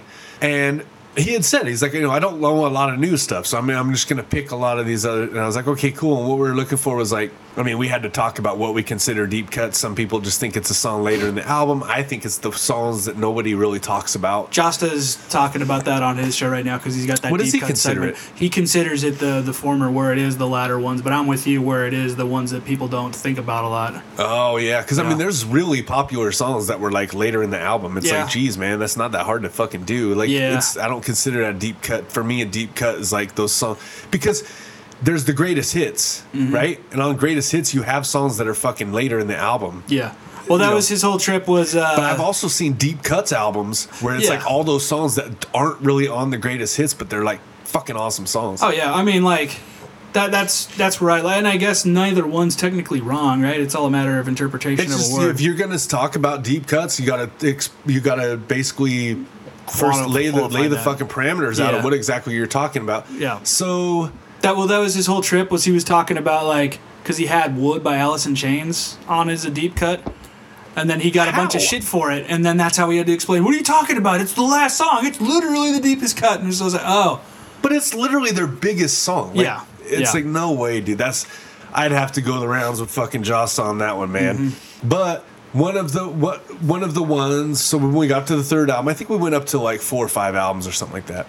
When we got to the third album, he gave me Slipknot, and I'm like, ugh. I'm like, whatever. But I that went one. through I went through some of those, you know, I took out, you know, the big songs or whatever.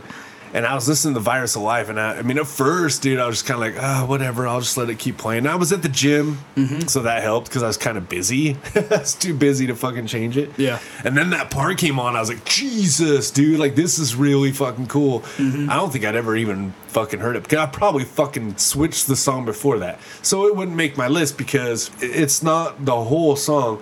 But I mean, they've they've got a lot of stuff like that where it's like I really love this one part, but but I don't love the rest of the song. And uh, the virus of life is one of those. Another one I'll say uh, real quickly is one I used to really fucking love a lot, but I just I mean I just listened to it, it did not work for me. Is get this. Oh, dude. Okay, I love get this, and I, I didn't actually hear that till recently because I had the original version. We'll get into that later. When I listened to it, man, like I fucking all I could think about was this sounds like a fucking band that wants to be a death metal band that's not good enough to play death metal. That's that's kind of what it reminded me of. Mm-hmm. That's but why back in the it, day, I really liked it because it was like a death metal song. But now I listen to it and I'm just like, Jesus, it just sounds like a shitty death metal song. So I was like, no, I'm That's like, exactly why I love it. And the lyrics, dude, was just childish, dude, and I, I enjoy the hell well, I didn't mind the lyrics. I just, Yeah, yeah, it just. You I feel the same way about Eeyore? 'Cause I love Eeyore too. I, I, I mean, I've I've never minded it, but I mean, again, it's just like if if your band does one thing, and then you try to do this other thing, that's not a problem. Mm-hmm. It's just if you do the other thing and it fucking it sucks, I'm not gonna like it. Like Yeah. it just sounds shitty. I'm, I'm uh, it's like no, I can fucking think of 40 other fucking shitty death metal bands I could listen to that probably do death metal better than this, Mm-hmm. and they suck. So I would, you know, it just didn't work for me again. What's some of yours? Because I mean, I got like three more that I would mention, but I want to hear. Do you have honorable mentions? Or? Yeah, but it's I've got three that would actually be, like, could have actually made my list. right. Okay, well here I'll get mine out of the way real quick. So you talk about all hope is gone. Maybe I need to revisit that because the stuff you were playing. I just remember I used to. So I used to drive to Orange County every goddamn day for work around this time, especially. Uh, so I had a lot of time to listen to stuff, and that's that's the one time I listened to "All Hope Is Gone" is on the way up and back to a, a, a work run in Orange County, and um, I just remember listening to. it. I was like, man, this is not connecting with me, and this is kind of one of those things where you're like reevaluating where certain bands have places in your life, right? And so I'm listening back, and I'm like, do I not like Slipknot anymore, dude? But then I went back and listened to the the, old, the first few albums, and I was like, no, I still like this. I'm just not liking this one. And so I kind of put it to the side, but now you're making me think I need to revisit it. And I know certain people, this is their, this is the album that got them into Slipknot. This is where like their whole second half of their career literally started, but like you know where it became a lot more commercialized. It's where they got really big. Yeah, I know our friend Greg says this is his favorite album. There's one other person, like like for some people, this is their Slipknot, and that's cool. It's weird because this is the dividing line, though. Um, Yeah, This is exactly, where a lot of people. This is where they got really big. Yeah. But it's also probably, I think, where they lost some of the older. Yeah, Not older, but some of the earlier fans of the earlier stuff. Yeah. This is where that's it's the tipping point of like, okay, what are you willing to give up to gain?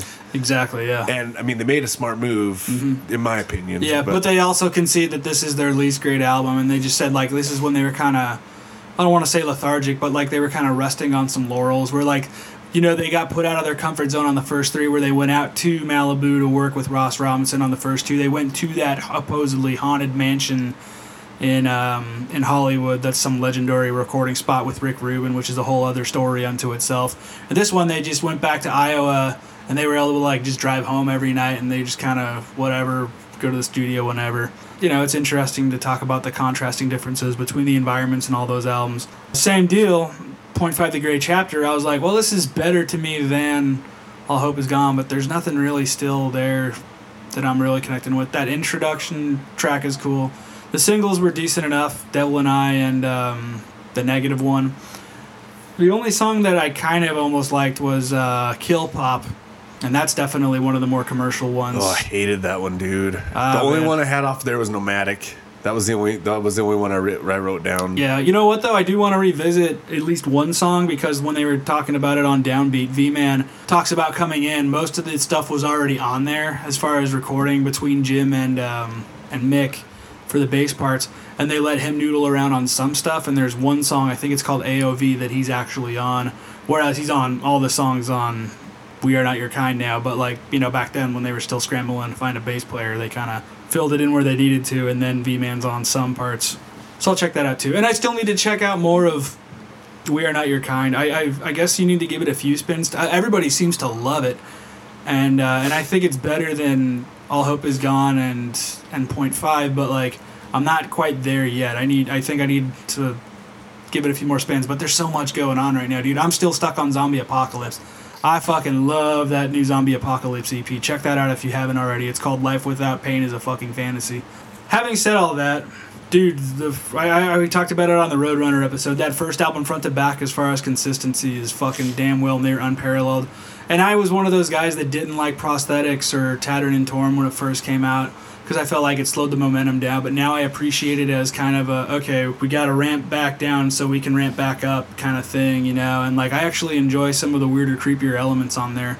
And then when it gets heavy again at the end, I really enjoy. But dude, the energy on that album is damn well near unparalleled. Is, is you know they're a fresh face band. They've been harnessing the energy for these songs for years, and they kind of re you know refine them, as you can hear in those demos. And just right out of the gate, dude. Even back, and so I, I grew up with the original version, so I didn't have Get Inside, or uh, what's that other one, Me Inside. Me inside. Wow, And get lot of- this. Oh, get get this. That's what I'm looking for. I combined two songs. You know what's weird, man? It's like I was listening to the first one for this episode, and I was like, "Wow, dude!" Like for the, I mean, I, I don't remember the last time I did it, but Jesus, man, the back half of that fucking album just really declines quick. really? Oh, Fuck dude. yeah, dude. I think some of the best stuff is on there. Liberate No Life, which are two of the better songs on that fucking back half. Mm-hmm. Nowhere even close to that first half of that fucking album. That's true, but I do enjoy it for what it is. And, Purity is um, about where it peaks. Yeah. Yeah. well, yeah, I mean, yeah. honestly, I think it peaks before that. But like, Purity is about the last fucking, really just fucking, the really good banger. Mm-hmm. You know, No Life's not terrible. Liberate isn't terrible, but they're nowhere close. Like, but it might have been a smart move on their first album. Shout out Only One. That song I really enjoy. That was another one. I that was the other one I thought was like I thought that was song was better, Mm-hmm. and I listened to it now. I was like, oh. You know the the part I really love, just the fucking you know, only one Yeah. of us. Walks There's a away. but the rest of the song, I'm just like, dude, like, what's the one that has a?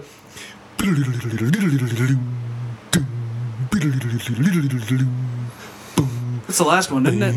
The last. Yeah, yeah, yeah, yeah. That's the last one. Yeah, that one I can do without.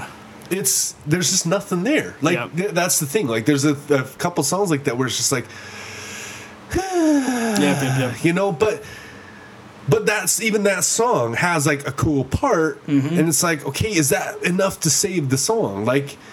Like only one, you know, only one, and you know, this is no kind of life, and liberate with the wee, wee, wee, wee. It's just, and liberate's one that has like a lot of DJ stuff on it Yes, very much so. which that's the cool part of that song but again it's just it's it's nothing that saves it enough to like bump it up into that category of like that first fucking side of that shit jesus Oh, yeah, yeah, no, They- for sure. Mm-hmm. i mean you said right out of the gate dude right out the gate Did you see what they were doing? Uh, at least the first three songs uh, for a lot of their European festival run stuff was uh, sick into people equal shit into uh, get this.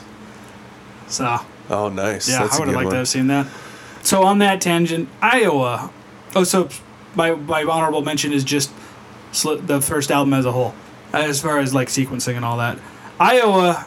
I come to realize it's not really about the songs on there for me. It's just about the idea of them going, "Oh, you think?" They specifically said, "You think we're just to have a bunch of? Uh, it's to be an album full of wait and bleeds now." So they purposefully just went super antagonistic and went the other way on purpose. Further embraced their death metal and black metal influence and made this super antagonistically punishing, brutal, heavy album which is cool. And so that's my honorable mention is the the more embracing the more extreme side of that. But it's not like a song heavy album for the f- most part. You know what i mean? There's songs on there for sure but not, not enough that i would give them an honorable mention. i gotta stop you real quick. Shoot. It's heavy it's not brutal. It's but i'm it- gonna pull i'm gonna pull that card right now it's it's more brutal than ever it's the But most brutal of that make, era They did make a fucking heavier album mm-hmm. as kind of like a fuck you. Mm-hmm. And here's the other big kicker: they made a more metal album. yes that was what I noticed when I heard Iowa. Was this is not as nu metal laden as the first album. This is a more metal album, and I think they even went more metal on the fucking third album when because then I they started throwing in fucking solos and shit. And I was like, all right, cool. Like now, not cool in the sense of like, okay, this is what everybody should be playing. No, it was cool because it was like I kind of wanted to fuck because I had read the stuff where it was like, you know, yeah, we're from a death metal band, and eh, you know, Mick, you know, I'm from a death metal band, about like I wanted those two dudes to show people like what they could do. Yeah. Um and in in a sensible way but like i wanted people to see that like okay just because you can doesn't mean you have to. Right. and and and those first two albums they didn't necessarily have to but you could tell in those riffs dude. Mm-hmm. just even like that my plague one I, I i mentioned before. You know that that fucking riff man like you could tell like these dudes you know there's a riff in one of my honorable mentions uh surfacing. There's there's a riff in there that's like you know the fucking uh where they really fucking tighten it up with the chords. So it starts up with a Oh, yeah, yeah, yeah, yeah, and then yeah. they tighten it up and it's fucking like double fucking kick city. Like that shit is heavy as fuck, dude. And that shit is fucking like that death metal type shit. You listen to Homicidal Retribution by Dying Fetus, they literally do Mm-hmm. The same exact thing. Yep, yep, yep. So that's a death metal staple. Mm-hmm. You listen to that, and all I wanted to hear was like, what else could like what else could these guitar players bring to the fucking table? Mm-hmm. And reading the interviews, I just I'm, I'm like, dude, bring it to the table. yeah You know, you guys are talking about it, and I'm like, bring it to the table. And they do on Iowa, and they do on, they, they start to bring it on Iowa, and then they do bring it on fucking, you know, volume three. And, it, you know, fuck, man, it's fucking great. What I love about Iowa is I do like the songs on it. What I love about Iowa is another honorable mention. Actually, I'm going to go two honorable mentions just because I know it's not a favorite of a lot of people, Mm-hmm. but Gently and Iowa. Yeah, no, that's the thing is I think those are the ones I enjoy the most is when the neurosis influence is really present Yeah. there and it's super. It's okay, so sludgy shit, dude. Like, but I mean, okay, I'm a big sludge fan, so Yeah. like I get it. I know a lot of people don't like it, yeah, but more so than gently, I fucking just love the fucking down, down, down, Yeah. down, down, and just that droning bass on it. Yeah. Do, do, do, do. so two things on top of that real quick. Back in the day, I had a, an alarm clock that would like if you put a CD in it, it would play whatever Oh, yeah, song. yeah. So that was I woke up to gently like a goddamn psychopath every morning when I was like junior year was dark times. High school was dark times for me, but yeah, dude, that's so that's where I was at mentally. That's that sludginess that they brought was really fucking cool, dude. Yeah. Like Was- I, I really like that shit. So for they did the uh, the last time I saw them for Knotfest 2016, it was the 15th anniversary of Iowa, so they did it in its entirety, and they were the only band I went and saw that day because I was sick as fuck and I almost didn't go, but I'm like, when I might not, you know, I'm never gonna get the chance to see this again, so I did, and that's when I realized like. There's some stuff in that second, like you were saying about the first one, the second half of Iowa. There's a bit of a okay, I don't like the radio song. I don't like Left Behind as much as Wait and Bleed. yeah, And then there's this one song on there. It always gets stuck in my head, and I hate it. And the reason I hate it getting stuck in my head is because I hate it. I don't like the fucking song. I don't like the melody line. I can't fucking stand it. the shape. No, I love that song. Okay. That song reminds they, there's some Morbid Angel shit in that song that Yeah, reminds yeah. me of that. No, it's the fucking you are all fucked. Oh, yeah, yeah, the end of everything. think I'm gonna Yeah, be yeah. That- that is definitely a I remnant. fucking hate that song. That's dude. one of I- those Jonathan Davis-isms I'm talking yeah, about. dude, yeah. I can't fucking stand that song. If there was any Slipknot song, I just re- let's see. Uh, he's Yeah, dude. I'd rather listen to Snuff than that.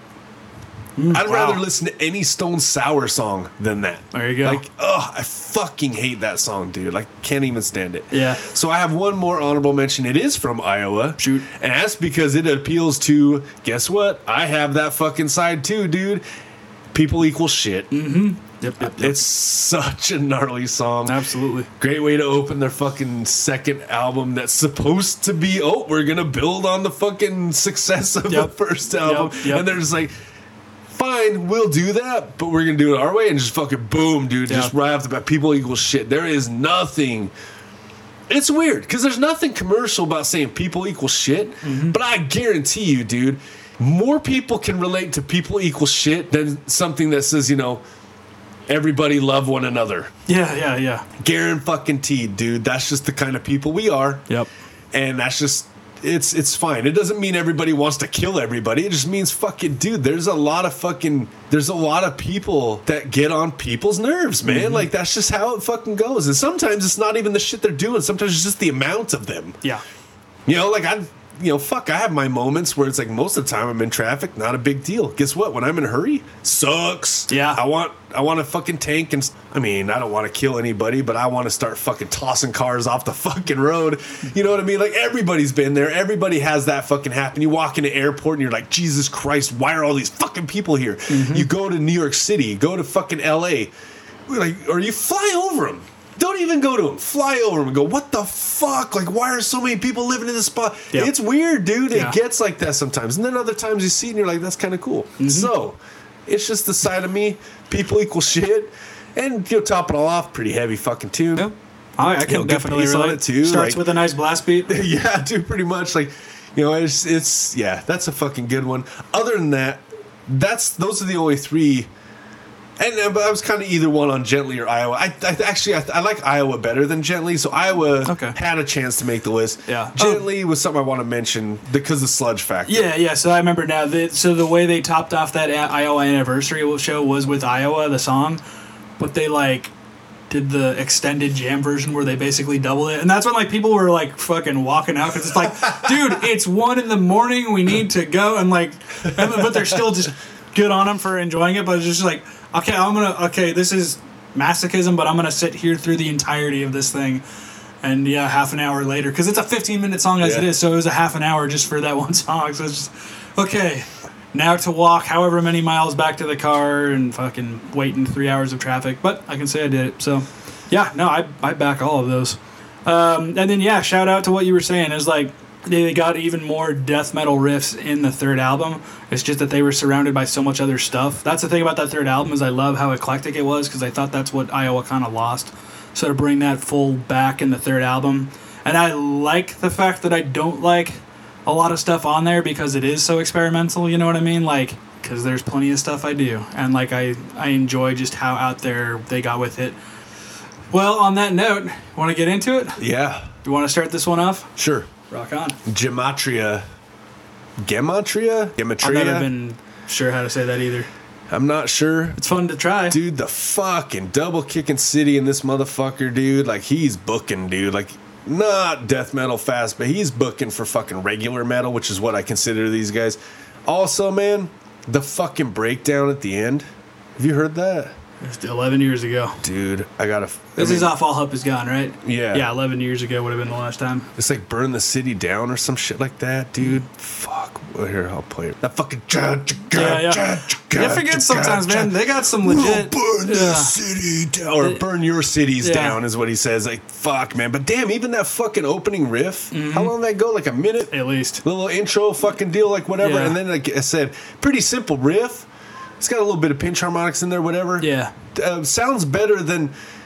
It sounds to me like that fucking main riff, like the actual like verse riff or whatever. That one reminds me of like something that they would have done on the first album, but it wouldn't sound as good. Yeah. Because the two dudes would be trying to do something different from each other. Right. Like they just didn't have like this one seemed like they had somebody rein it in. Obviously the guitars sound fucking better, but dude, the fucking Yeah, yeah. underneath it, the entire fucking verse, dude, like fucking it's like Morbid Angel style. Well, I was gonna say they keep. I, when I was re-researching a lot of the stuff as far as influences, as I tend to do, Morbid Angel comes up a lot, uh, and Malevolent Creation. Well, yeah, and like Cannibal. like but a lot yeah. of the death metal where it's like not the blast, man. It's just the fucking you know the fucking machine gun, you know whatever you want to call it, man. The- I double just- bass city. Yeah, double kicking city, Yeah, whatever. Like it's just humming, dude, underneath that fucking riff. Yeah. makes it fucking. It makes it fucking like really fucking heavy. Mm-hmm. Corey's not really singing on the song a lot. Like there's Yeah. not. Not that I'm against him singing by any means, as Yeah. you'll see, but but man, th- th- this is the one that I have off of fucking All Hope Is Gone, and I was really surprised when I heard this fucking. It's like this. It's like the first song on the album. Mm-hmm. You know, they Is have the, there an intro track? yeah, it's called Execute, Okay. but this. I, I mean, I was really surprised. Like, wow, this is the first. Like, I don't. Wow, Yeah.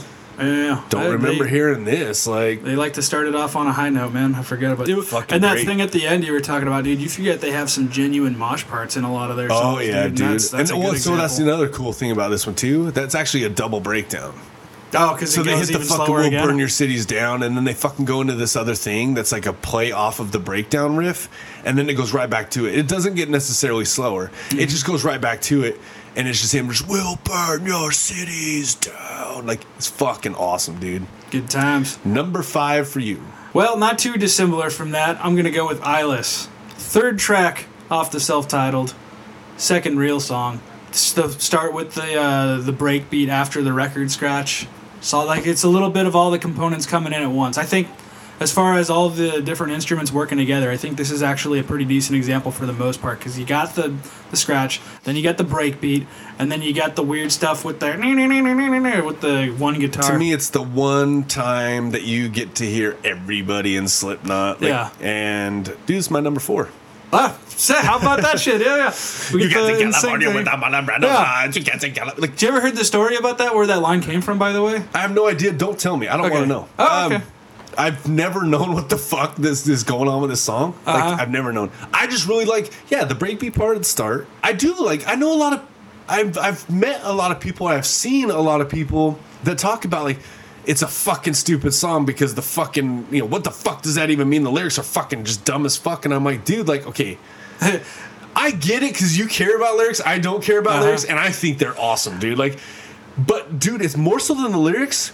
Some of the shit he's doing, like, you know, and he's like, and I've got yours to play, like yours to, and his Yeah. voice kind of cracks. yeah, yeah. He's doing some, like, he's it's. He doesn't sound like that ever again, like on any That's of the true. albums. Yeah, yeah, yeah. It's really weird. Like I was like, was what did they do before they recorded that song? Yeah. that made him want to get like weird. But that's the thing. I think it's one of those leftover. I'm going to keep using this term from now on. Davisisms. You know what I mean? I think that's Right. just coming from that because it's I just, totally I just gone from there if on. there was because he never does it again. And No, I just wonder if it was like what made him want to get weird on there because it's he gets goofy like goofy and weird, you know. And dude. Yeah, yeah, at the end. See, that's what I was talking about with mosh parts at the end, dude. And, And- then it slows down on the double breakdown. Yeah. Fuck, it's Yeah, dude. awesome, dude. I like love it. one of the best vocal performances. Trip out on that. He never screamed until he joined Slipknot. He had to learn how to do that. Wow. And now he's considered a master at it, dude. And just like again, we talk about like even on the really heavy songs, there's some clean singing. There is that one part that I could do with that where it's like I feel safe. It's like again, that's a Davisism right Oh, there. That's right, a total right. like Yeah. Go sit in the of the corner. part, like, wait, but even he's yeah. just like you can tell he's just like I'm not even sure about this, but like it was a snapshot in time. It's pissed and it's still great and I still love it 20 years later. And dude, look me in my brand new eye. I'll just say about you can't see California without Marlon Brando's eyes. You don't like it? Corey technically didn't write that. I'll just say that. Eyeless, man. Fucking A. So I guess I'll move on to my number four right off that bat. Yeah, let's hear your number four. Also from the self-titled album, we talked about it earlier. Purity. Now a lot of people didn't get to have Purity for a little while because it got taken off the album, uh, and there's numerous anecdotes why. Uh, you familiar with the story of Purity? Wasn't it? There's something about a little girl, right? Something about some. Okay, so apparently they And got the idea because there was yeah there was some uh, website where it was like it was like some not serial killer but like psycho stuff where it's like some they, had some chick buried up to her neck in shit or dirt or something kept in like a, a drainage ditch or something and they had a webcam on her or something and like that's where like they had the weird um, sound clips or something Yeah.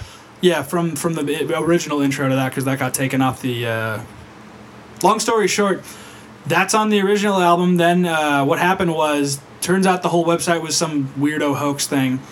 However, they got sued for intellectual property stuff because of taking stuff from that website or even just taking the inspiration. And they had some weirdo bullshit court case that then got thrown out however many years later. Uh, so they were able to put the, the song back on the re release, the re re release of the album, you know, the anniversary Well, edition or whatever. Mm-hmm. because to me, it's like even if something's fake, it's still made up by somebody, and they Yeah. should own the rights to that. But It was just I some get weirdo it. website too. Like like Yeah. it was in the wild west of the webs or the you know the internet days too. The, the, yeah. the wild wild web. Yeah. that's what The the, World WW Wide Wild that's Wild what the Web. www dot stands for. The wild wild web. Yeah, yeah. Um, so in the interim, a lot of you got uh, Me they, Inside. Yeah, me inside, and then get this, and they pulled that version of the album, and now the the one they sell now has all of those songs, every single one of them except I, for say, I that always weird have both track. because I downloaded Yeah, yeah. There's that too. all of it. But like, okay, so just on a song standpoint, get that building riff. I mean, even the little intro thing. Employed to Serve put out a sick um, cover of it pretty recently. Uh, really, I'm gonna have to listen to that because I like employed to serve. Yeah. Actually, isn't this the song with the fucking little drum rolls? Oh, in the in the Is in the this- verses. Yeah, yeah. yeah. Okay, that. Is this the one I was yeah. talking about? Maybe I, I I still. Let's listen to it real Yeah. quick though. it is the one. Yeah, yeah. Okay, so that This used to be a big time favorite of mine. It's I- kind of all over the place as far as like because the the those verses are kind of the low point of the song, right? Yeah. But that intro, dude, and like that thing where it's obviously the driving guitars, right? And the fact that they start on one string, very a la, I hate using that word, but kind of nu metal, you know, style of the day. But then they chord it after that. But Sid, highlight of his career on that track, dude, with the way he uses those scratches in Oh that track, yeah, and then comes that's back the later. only thing that makes to me that's the only thing that makes it interesting at all. Like Mm-hmm. I, like I said, this used to be a favorite of mine, and this was when I was super bummed when I listened to it again because I was like, wow. I could I could see that. I I still like, I do not like this fucking song, dude. Like, I was so that. bummed out, dude. 'cause, like, again. that's when all the when I wrote down my list, it was different from what I, thought it would well, be. Well, not I, So I, I didn't write down just the top five or whatever. I just I just listed out all the songs that I liked or that I remembered liking. Mm-hmm. And as I started listening to them, if they were just kind of like, you know, man, like shit started dropping off the list like crazy. I and I'm can like, see that. Yeah. most of them like I didn't really care because it was just like okay like I just knew it was like a bigger song. It's not that big of a deal. This is one that was really like bummed out that I fucking took it completely out of the list because I was like wow man I could barely even listen to this dude like there's just something I don't fucking like about it like Yeah. I, I could see that. That's or should I say definitely something in you I despise. Yeah, there you go. Isn't that the original version? Something like I had, that, yeah. I had a demo of it, and I think it was called Despise. yeah, yeah, Um, yeah. It's But yeah, that it was it. This was a bummer, man. Because I was like, damn it, dude. No, I Like, can see. I can It's like finding that. out you don't like ET anymore or something. You know, Do you not like ET anymore? I don't know. You're just I using that as an ET I haven't watched ET in a while, but like I haven't either. Or you know, like if you were if you grew up and like Goonies was your favorite movie, you haven't watched it in fucking thirty years, and then you go back and watch it, you're like, wow, this kind of sucks. It's a bummer. Oh, there's a few of those. real bummer when that sort of thing happens. Did I tell you about the time I accidentally realized I was in the ET neighborhood? We'll save that for another time then. But I wonder Yeah, if it's definitely. still having problems there. Um, but no, dude, like, and I could absolutely understand that. That's it's again one of those things. It's the Ross Robinson, Korn, Jonathan Davis in the clown video, sitting on the floor while the shower's pouring on him while he's fully dressed in his Adidas suit. Like very of that era thing that probably doesn't translate well now. I mean, it doesn't in a lot of cases, but like. It doesn't bother me enough, but like if I was a kid growing up now, I'd probably yeah, it might be like what is this shit? But like all the sick parts are sick to me still. So and I don't know that I've ever seen him play it live because I don't think they started playing it live again until when they came back for Point Five in 2014. But I still like it just as much as when I did when I was 14. So that ought to tell you all you need to know right there. What does that put us at? Number three, good sir. Uh, my number three. three, oh, I just didn't even notice that till now. 3 0 Very nice. off of volume 3. Oh, there you go. Weird. Yeah. I made a goocher, dude. Uh, no, the chorus is really cool. I like the way he sings on it. Uh, I like the melody line and stuff. I'm not entirely sure he's, what he says. I know he says like, "I no, I didn't need to leave to stay right here." yeah. This is the one that has a lot of that death metal riffing, the right? one I really love, man, is the fucking join. Yep.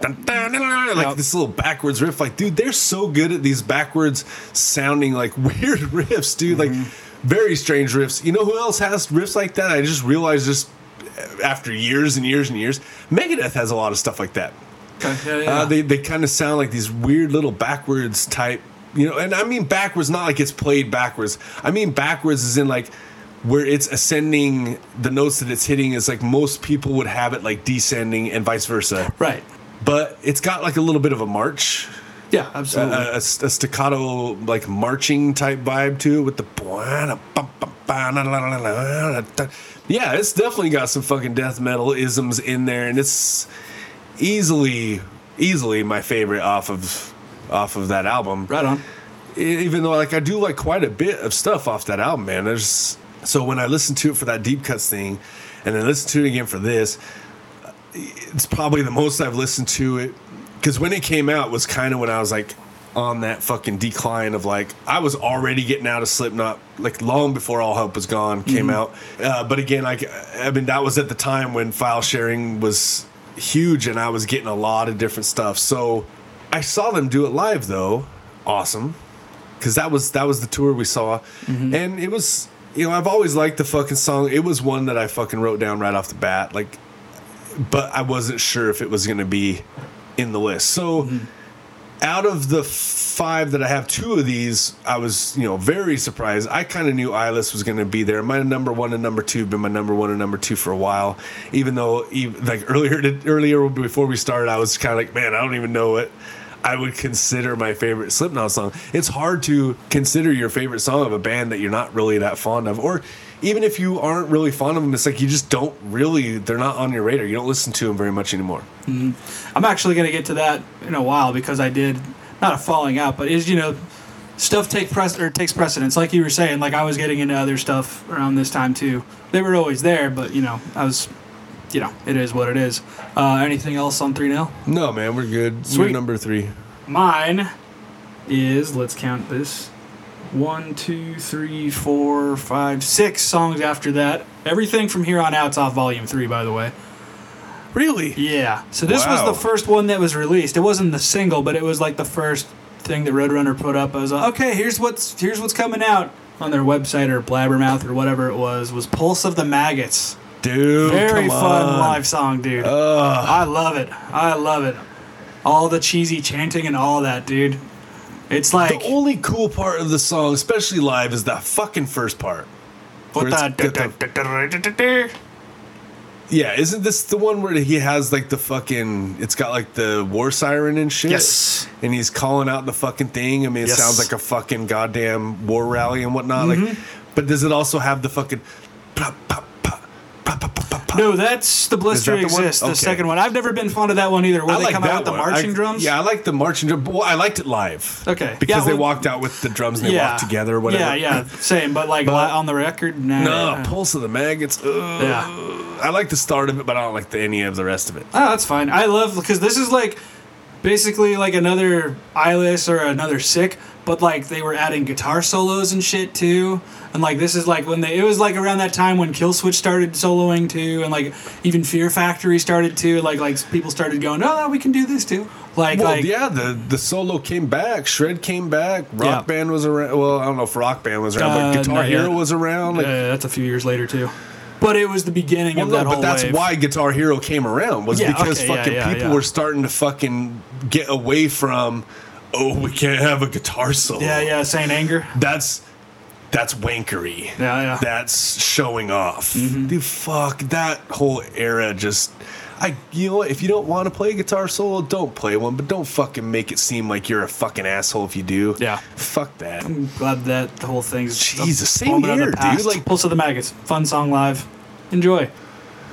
Number two. Number two. Uh, number two is Disasterpiece. Okay, yeah, yeah, yeah, yeah, yeah. I enjoyed Just that the one. fucking the breakdown alone. Mm-hmm. This song alone Mm-hmm. made it to me made it worth buying Iowa Opening line, dude. I want to slit your throat and fuck the wound. Granted, I didn't buy Iowa, but to me, it was like, yeah. I mean, I told people if you still buy CDs, dude, and you fucking buy this album, this album, this song makes it worth the you know whatever 14 12 bucks you fucking ended up paying for it man because you know fuck man i mean i know this. so this was one where it's like i really noticed the guitar sound because like when i listened to it last year when i listened to i mean i've listened to it quite a few times um, i hear it in the gym quite a bit but first you hear that wee wee wee wee wee Yeah. wee wee wee wee wee wee like that's just an effect so Yeah. it's like okay that has a weird sound on it but when everything starts going man if you if you really just listen for the guitar sound and it's just like wow man it just it would be so much cool. And i've heard i've i've listened to the live versions of it. To me it sounds better because the guitars sound better. Like mm-hmm. it's rough you know because the guitars don't sound as good as i remember them sounding. And that's what i was telling you last year was like wow i was listening to you know the first two albums. I was like geez man i was really surprised at how poor the guitar sound was Yeah, that's a fucking morbid that angel build up right and there, dude. breakdown. Yeah. Oh yeah, total fucking morbid angel lick, dude. But like, okay, the build up's a little bit much, but I think like, like when I hear that when I hear it because it's got the fucking, t- t- t- t- t- you know, and you just, and then it's got the fucking, the big drum roll, like the long drum roll. It almost reminds me of that fucking EDM shit where they have like just the The fucking drops. Yeah, but like the build up for it is like the oh, yeah, fucking yeah, yeah. just those snare rolls forever. Mm-hmm. You know, and you're like, is it gonna be this? Uh, is it gonna be? Is it, is it? Yeah. And then it finally just fucking boom, and it fucking hits, dude. Like that's what that is. And then just the fucking wow, bum, bum, bum, bum, bum, wow, bum, bum, mm-hmm. bum, bum, bum, bum. Like, oh fuck, dude. And they bring it back again at the end. Oh, dude, yeah. You know what's interesting? So fucking awesome. It's a lot longer than I remember it. Oh, no, no, look, look. How long is it? It's five something, but I didn't think it was that long Oh, back yeah. in the day. But I was just like, wow, okay. I mean, it's one of those songs. The whole thing's good, so you don't mind it, right? But like, like you didn't Right. really. Like, That's five minutes worth of shit. Oh, okay. It's one of those. That's the thing is, there's not like a ton of like short songs on on Iowa, from what I recall, right? I think there's like one that's like two and a half minutes. It might be I Am Hated. Actually, I'm pretty sure it is. Let's see real quick. Just for my own sanity. Actually, I think that we're all kind of long now. I think about it. Because Yeah. even Left Behind, the radio song, even that one was long for a radio song, wasn't it? Yeah, I think they trimmed some off for the video though. Maybe four minutes. Yeah, yeah. I am hated is two thirty seven. That's the shortest one on there. That's not the intro, which again is just noise. And that was the thing too, dude. When they played Ozzfest, when they were debuting Iowa material for the first time, I remember being fucking terrified by that that intro five one five right before people equal shit. Oh yeah. And I was just like, oh, they got pyro now. It's fun stuff. I remember I remember a friend I had at the time who went with me to that show was like, man, I'd never even heard Slipknot. I just thought they were gonna be like weird and creepy the whole time just by looking at them, but like they had the fucking energy, dude. I was like, yeah, yeah, man, disasterpiece. They they named their DVD for that for a reason. Fun Well, stuff. that's it. Buzz is a cool fucking name. yeah, yeah.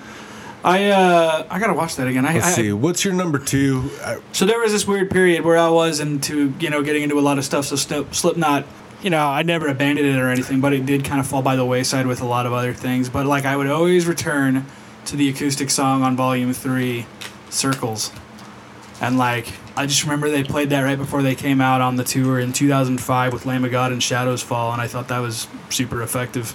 It's just a chill acoustic song and showing a different side. You know, they you didn't know they could do at the time. You know what I mean? And definitely, like you saying, with the Stone Sour stuff creeping in, but like, but they still did it the Slipknot way. It had a little more of a grit and an atmosphere than the clean cut Stone Sour stuff had. You know, and I don't know what the hell the song's about, but that's cool that you can kind of draw your own conclusion and apply it to whatever's going on in your own life, right?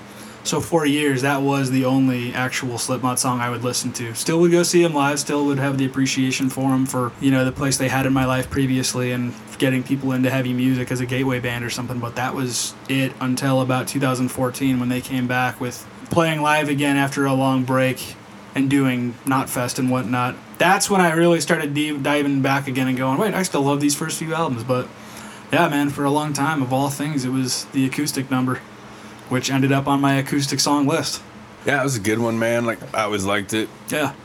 Curiously enough, I wouldn't say it's like a hype track, but it's like a good. It's like Nine Inch Nails ish. Very, yeah, yeah. It's, there's there's other textures to it than just the uh, the acoustic side, and that you know that's where that extremely experimental side was coming out. But and again, yeah, man, it's not like a a, a get psyched track, but it's a good pre-track for for getting ready for the live show to come. I think when I saw them live, that was they played like a shortened version of it that might be what I'm uh, thinking through of the too. house system. Yeah. Because for the longest time, I, in fact, we might have said it on the episode, but uh, for the longest time, I didn't know it was a full song. Yeah, but I mean, like a lot of the stuff at the end is just kind of meandering noise because it was the. Yeah, but I mean, they because they, did play like this really shortened version. Well, actually, they, they played the shortened version before the intro, which was really weird because they they played that, and everybody's like, "Oh my god!" Like you know, I mean, if you because the album had just come out, Yeah. and then as it faded out of that, it kind of went into this intro thing, and then they came out. Mm-hmm. And I, I mean, honestly, I don't even remember what they opened up with, but it was a long time ago. I, I mean, I think it was at that point where I was like, like this is kind of cool. I, I wanted to hear like it seemed like there was more to it, and I wanted to hear more to it. Mm-hmm. And I think at that point, I hadn't really even bothered actually downloading the album. I think I just heard like you know copy from my friend or whatever Right. you know, and I mean, shortly after that concert, like I ended up uh, downloading it, listening to it quite a few, you know, a few times. Mm-hmm. That and that one was always a good one. Always liked it. Yep. It's a fun time. Yeah, pretty. It's yeah, it's It definitely. it's- It's, just definitely dark. Yeah, yeah, It's like exactly. dark sounding. yeah. No, for sure. We are at that time. We are at that time. Yep, yep. So Without further ado, you're number one, sir. number one. My number one is Number one. I said it to start off the episode, dude. Here comes the pain. Mm-hmm. Sick. Sick. Oh, dude. Al Pacino getting the fucking start on the uh, you're fucking setting the template, yeah. Carlito. Yeah, man. Fucking dude, it's so fucking hard, dude. I Mm-hmm. That don't give a sums it fuck up what anybody well. says. It's a fucking hard ass song, Yep. dude. Absolutely. Short to the point. Mm-hmm. Kicks you right in the balls and walks away. Yep. You know, Yeah. it does its job. Yeah. Incapacitates you and then walks off, dude. Walls, Fuck. let me fall. Fuck you all. Don't, Get a grip, don't let me slip. Yeah. Something about dropping the ball. Yeah. He got. A, he was really good at getting a lot of syllables in at once. Well, because that's so. that that's that rap delivery. Yeah, That's absolutely. that speedier delivery. So you know what I was thinking? They're Yeah. Midwestern, right? And isn't that a, a, a unique thing to the Midwest? Is chop rap all uh, like Bone Thugs and all that? oh yeah, Twista too. Yeah, yeah. Like So really like, super fast shit. There was another one. Crucial Conflict was another one of those really fast fucking dudes. Tech N9ne's super fast. yeah, yeah. Yeah. And they've You know? you know Corey Taylor's collaborated with Tech Yeah. Nine and put him Yeah, on. actually, I like that- So I like yeah, that okay. song, too. So, So- there must be something to that, right? Perhaps. I mean, if you're just fucking around, like in in a car, fucking, you know, and and you, you know, if you're listening to Bone Thugs or like your buddies listen to it at a party or something. I Yeah. mean, it's, So he just took that cadence and that delivery and that rhythm and fucking screamed over it and worked out pretty well since then, right? Well, it's, it's so that's the thing. It's it's the same thing where I s- where I talked about um, you know having a guitar riff. You're you're not going to change anything. You're just going to change the beat behind it to make it fucking go from ba ba ba ba ba ba ba ba ba ba ba ba Yeah. ba, and you didn't change the riff at all. You just changed the beat. Yeah, He's yeah. like walls, let me fall, fuck you all. Yeah. Yeah. Yeah. Like Lots of people do that stuff at the time. Yeah, I mean, people still did, did it at the time. You know, it's just he was. That's really he's really big on that. Like that's his style mm-hmm. because he, does it a lot. Yeah. Where he really he almost makes he tries to make you hit that bounce or build up to that fucking speed part with his vocals, with his vocal cadence, you know, and not necessarily just like, oh, I want to make you feel all of the emotions. Mm-hmm. You know, sometimes it's just he wants to make you move with his vocal cadence, or at least I mean I don't know if that's what he's trying to do. But that's what it, it it can do when you listen to his vocals. His vocal patterns do that a lot, and again, he's not the only one that did it. He's not the person that invented it, but he that's just his that's his style. That's what he does. And and I always like that. Oh yeah. I don't listen to them enough to know if it gets old. That's true. Yeah. You know, so the fucking guitars, you know, I just I fucking love that fucking I get the end where it's just fucking, you know, you can't kill me because I'm already inside you. Like and then there's the fucking sick Yeah. sick. Like, oh fuck, dude. Just the way that that shit ends. mm-hmm. That weird. Just I don't even know what that is at the huge end. sound a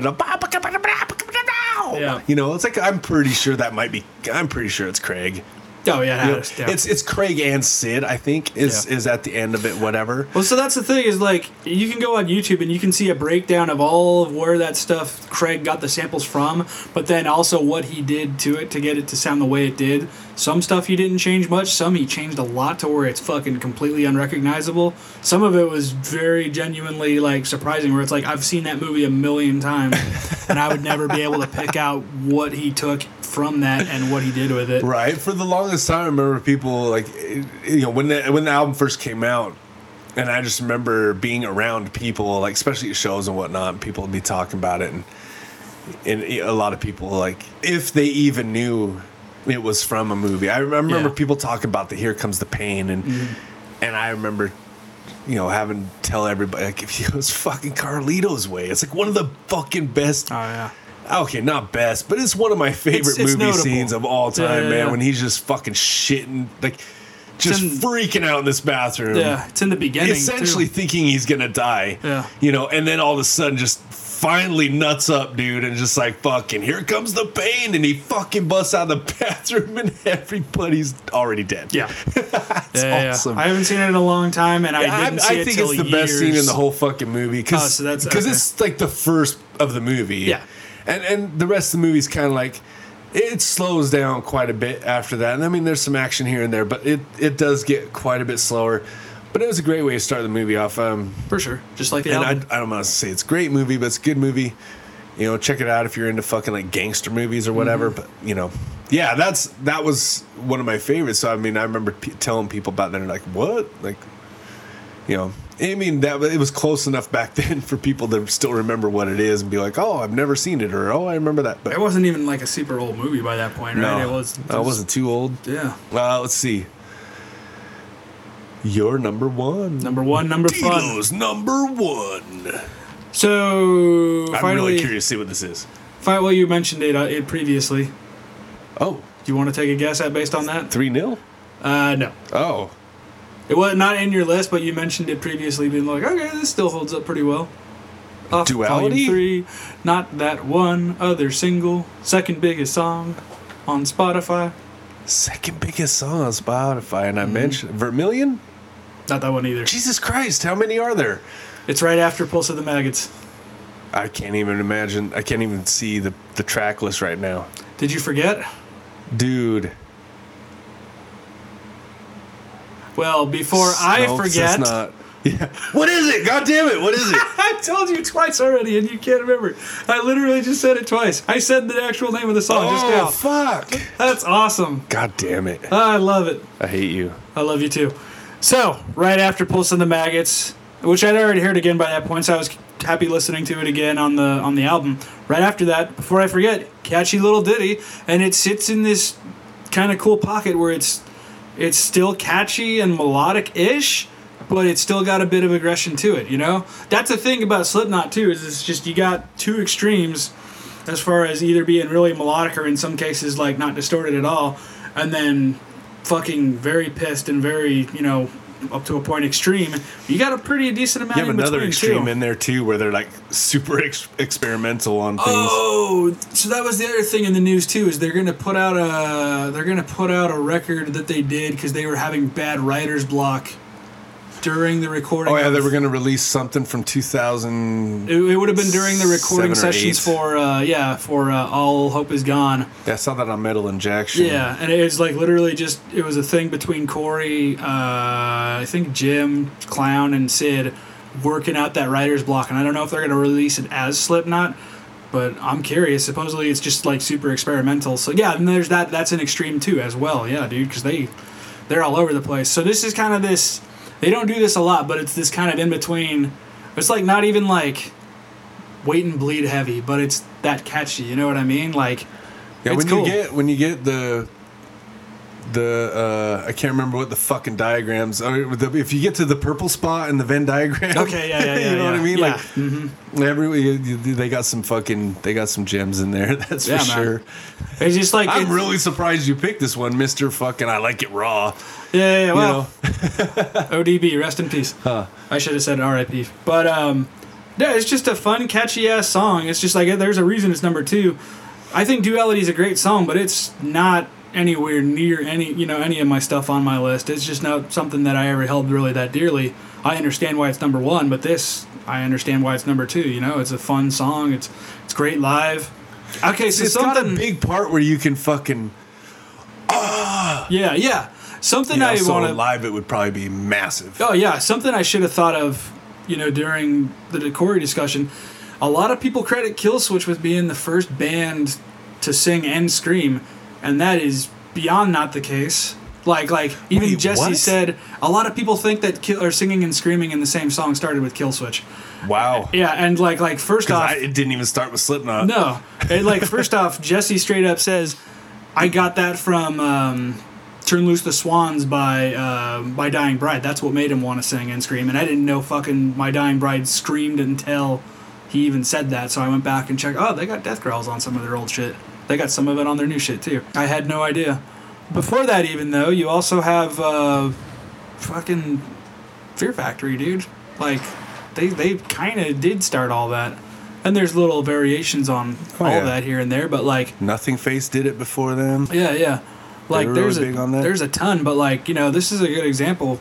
Corey was doing that big, dude, and it wasn't just one or the other. A lot of these dudes are binary, where it's you know here's the prettiest, cleanest, you know, not rattly, you know, singing, singing, and then you got the and you got the screaming, most blood curdling thing. But he he can go a lot of places in between that too. You know what I mean? Because the singing's not super, super, super clean. You know. Well, he could sing a lot of different ways. He can scream a lot of different Yeah. ways where a lot of those guys can't. Like the guy from Nothingface, you know, like he was one where he sings pretty much the same way every time. Mm-hmm. Some people say it sounds uh, monotone. It could be the it could be the effect he's going for. And then his scream is kind of the same way. He Yeah. does he doesn't change it a whole hell of a lot. It's it's kind of the same on every song. Yeah. To some degree, Burton's like that too. Ah, yeah. You know, he doesn't sing a whole lot of different ways, man. He's got that like little opera style, and Mm-hmm. and that's it. Like he did, but Corey, He goes all over like, the damn map, dude. fuck, man, he could Yeah. do a lot of fucking different And things. this particular song is a very cool sweet spot that he, you know, that you don't hear a lot. So it's really cool when he busted out. And this being, to me, possibly the best example. The video's fun. It's it's them, you know, rehearsing or whatever without the mask, but they never like close right up on their face, so you just kind of like see a corner of an eye or something, or see their shoes or whatever. I enjoyed that, but it's just a fun. You know, they performed this on Conan on in 2004. It's awesome that they used to perform on TV pretty regularly, particularly on Conan O'Brien. I remember one of the shows they did. Uh, they were they said they were gonna do um, Left Behind. I think this was on Conan too, but instead they they played Heretic Anthem on on streaming if you're 555 I'm 666 on national TV. Love that. But they did they did a cool rendition of Before I Forget on Conan and Clown couldn't be there because his wife was sick, so they had his mask resting on his uh, his percussion stuff, and I thought that was a cool tribute. However, if you see how many people they have at a given time and how small that stage actually is, they pretty much had to stay confined to their space the whole Oh, time yeah. and make the most of it. But you know, it's a live staple f- for a reason. It is it's high as it is on the on the streams. Like It's awesome, man. Slipknot has songs. Yeah, it was definitely one I'm not a big fan of. Not much to say because I'm not gonna rip the song. I mean, fuck, good song. Mhm. So, I mean, that's about it. What, what are your favorite Slipknot songs, man? Let us know. Yeah, Are you a know. maggot? Yes. or are you a fly? Are there or is there a group of fans called the Flies? I feel like that's more of a uh, a GWAR thing or something Let like me know that. if you're a maggot. Yeah. I, I enjoy eating rotting flesh from time to time. so thanks again for joining us, folks. Uh, hope to have something good for you soon. Please rate, review, and subscribe. Spread the word. Hit us up on all the socials. I'm at yes it is. I, what is it? Yes, it is I David. That's not good that I had to think about that. Jason's at JZN Fitness. We love hearing from you guys, so hit us up. Until then, eat your veggies. Fuck your prayers. See ya. Later.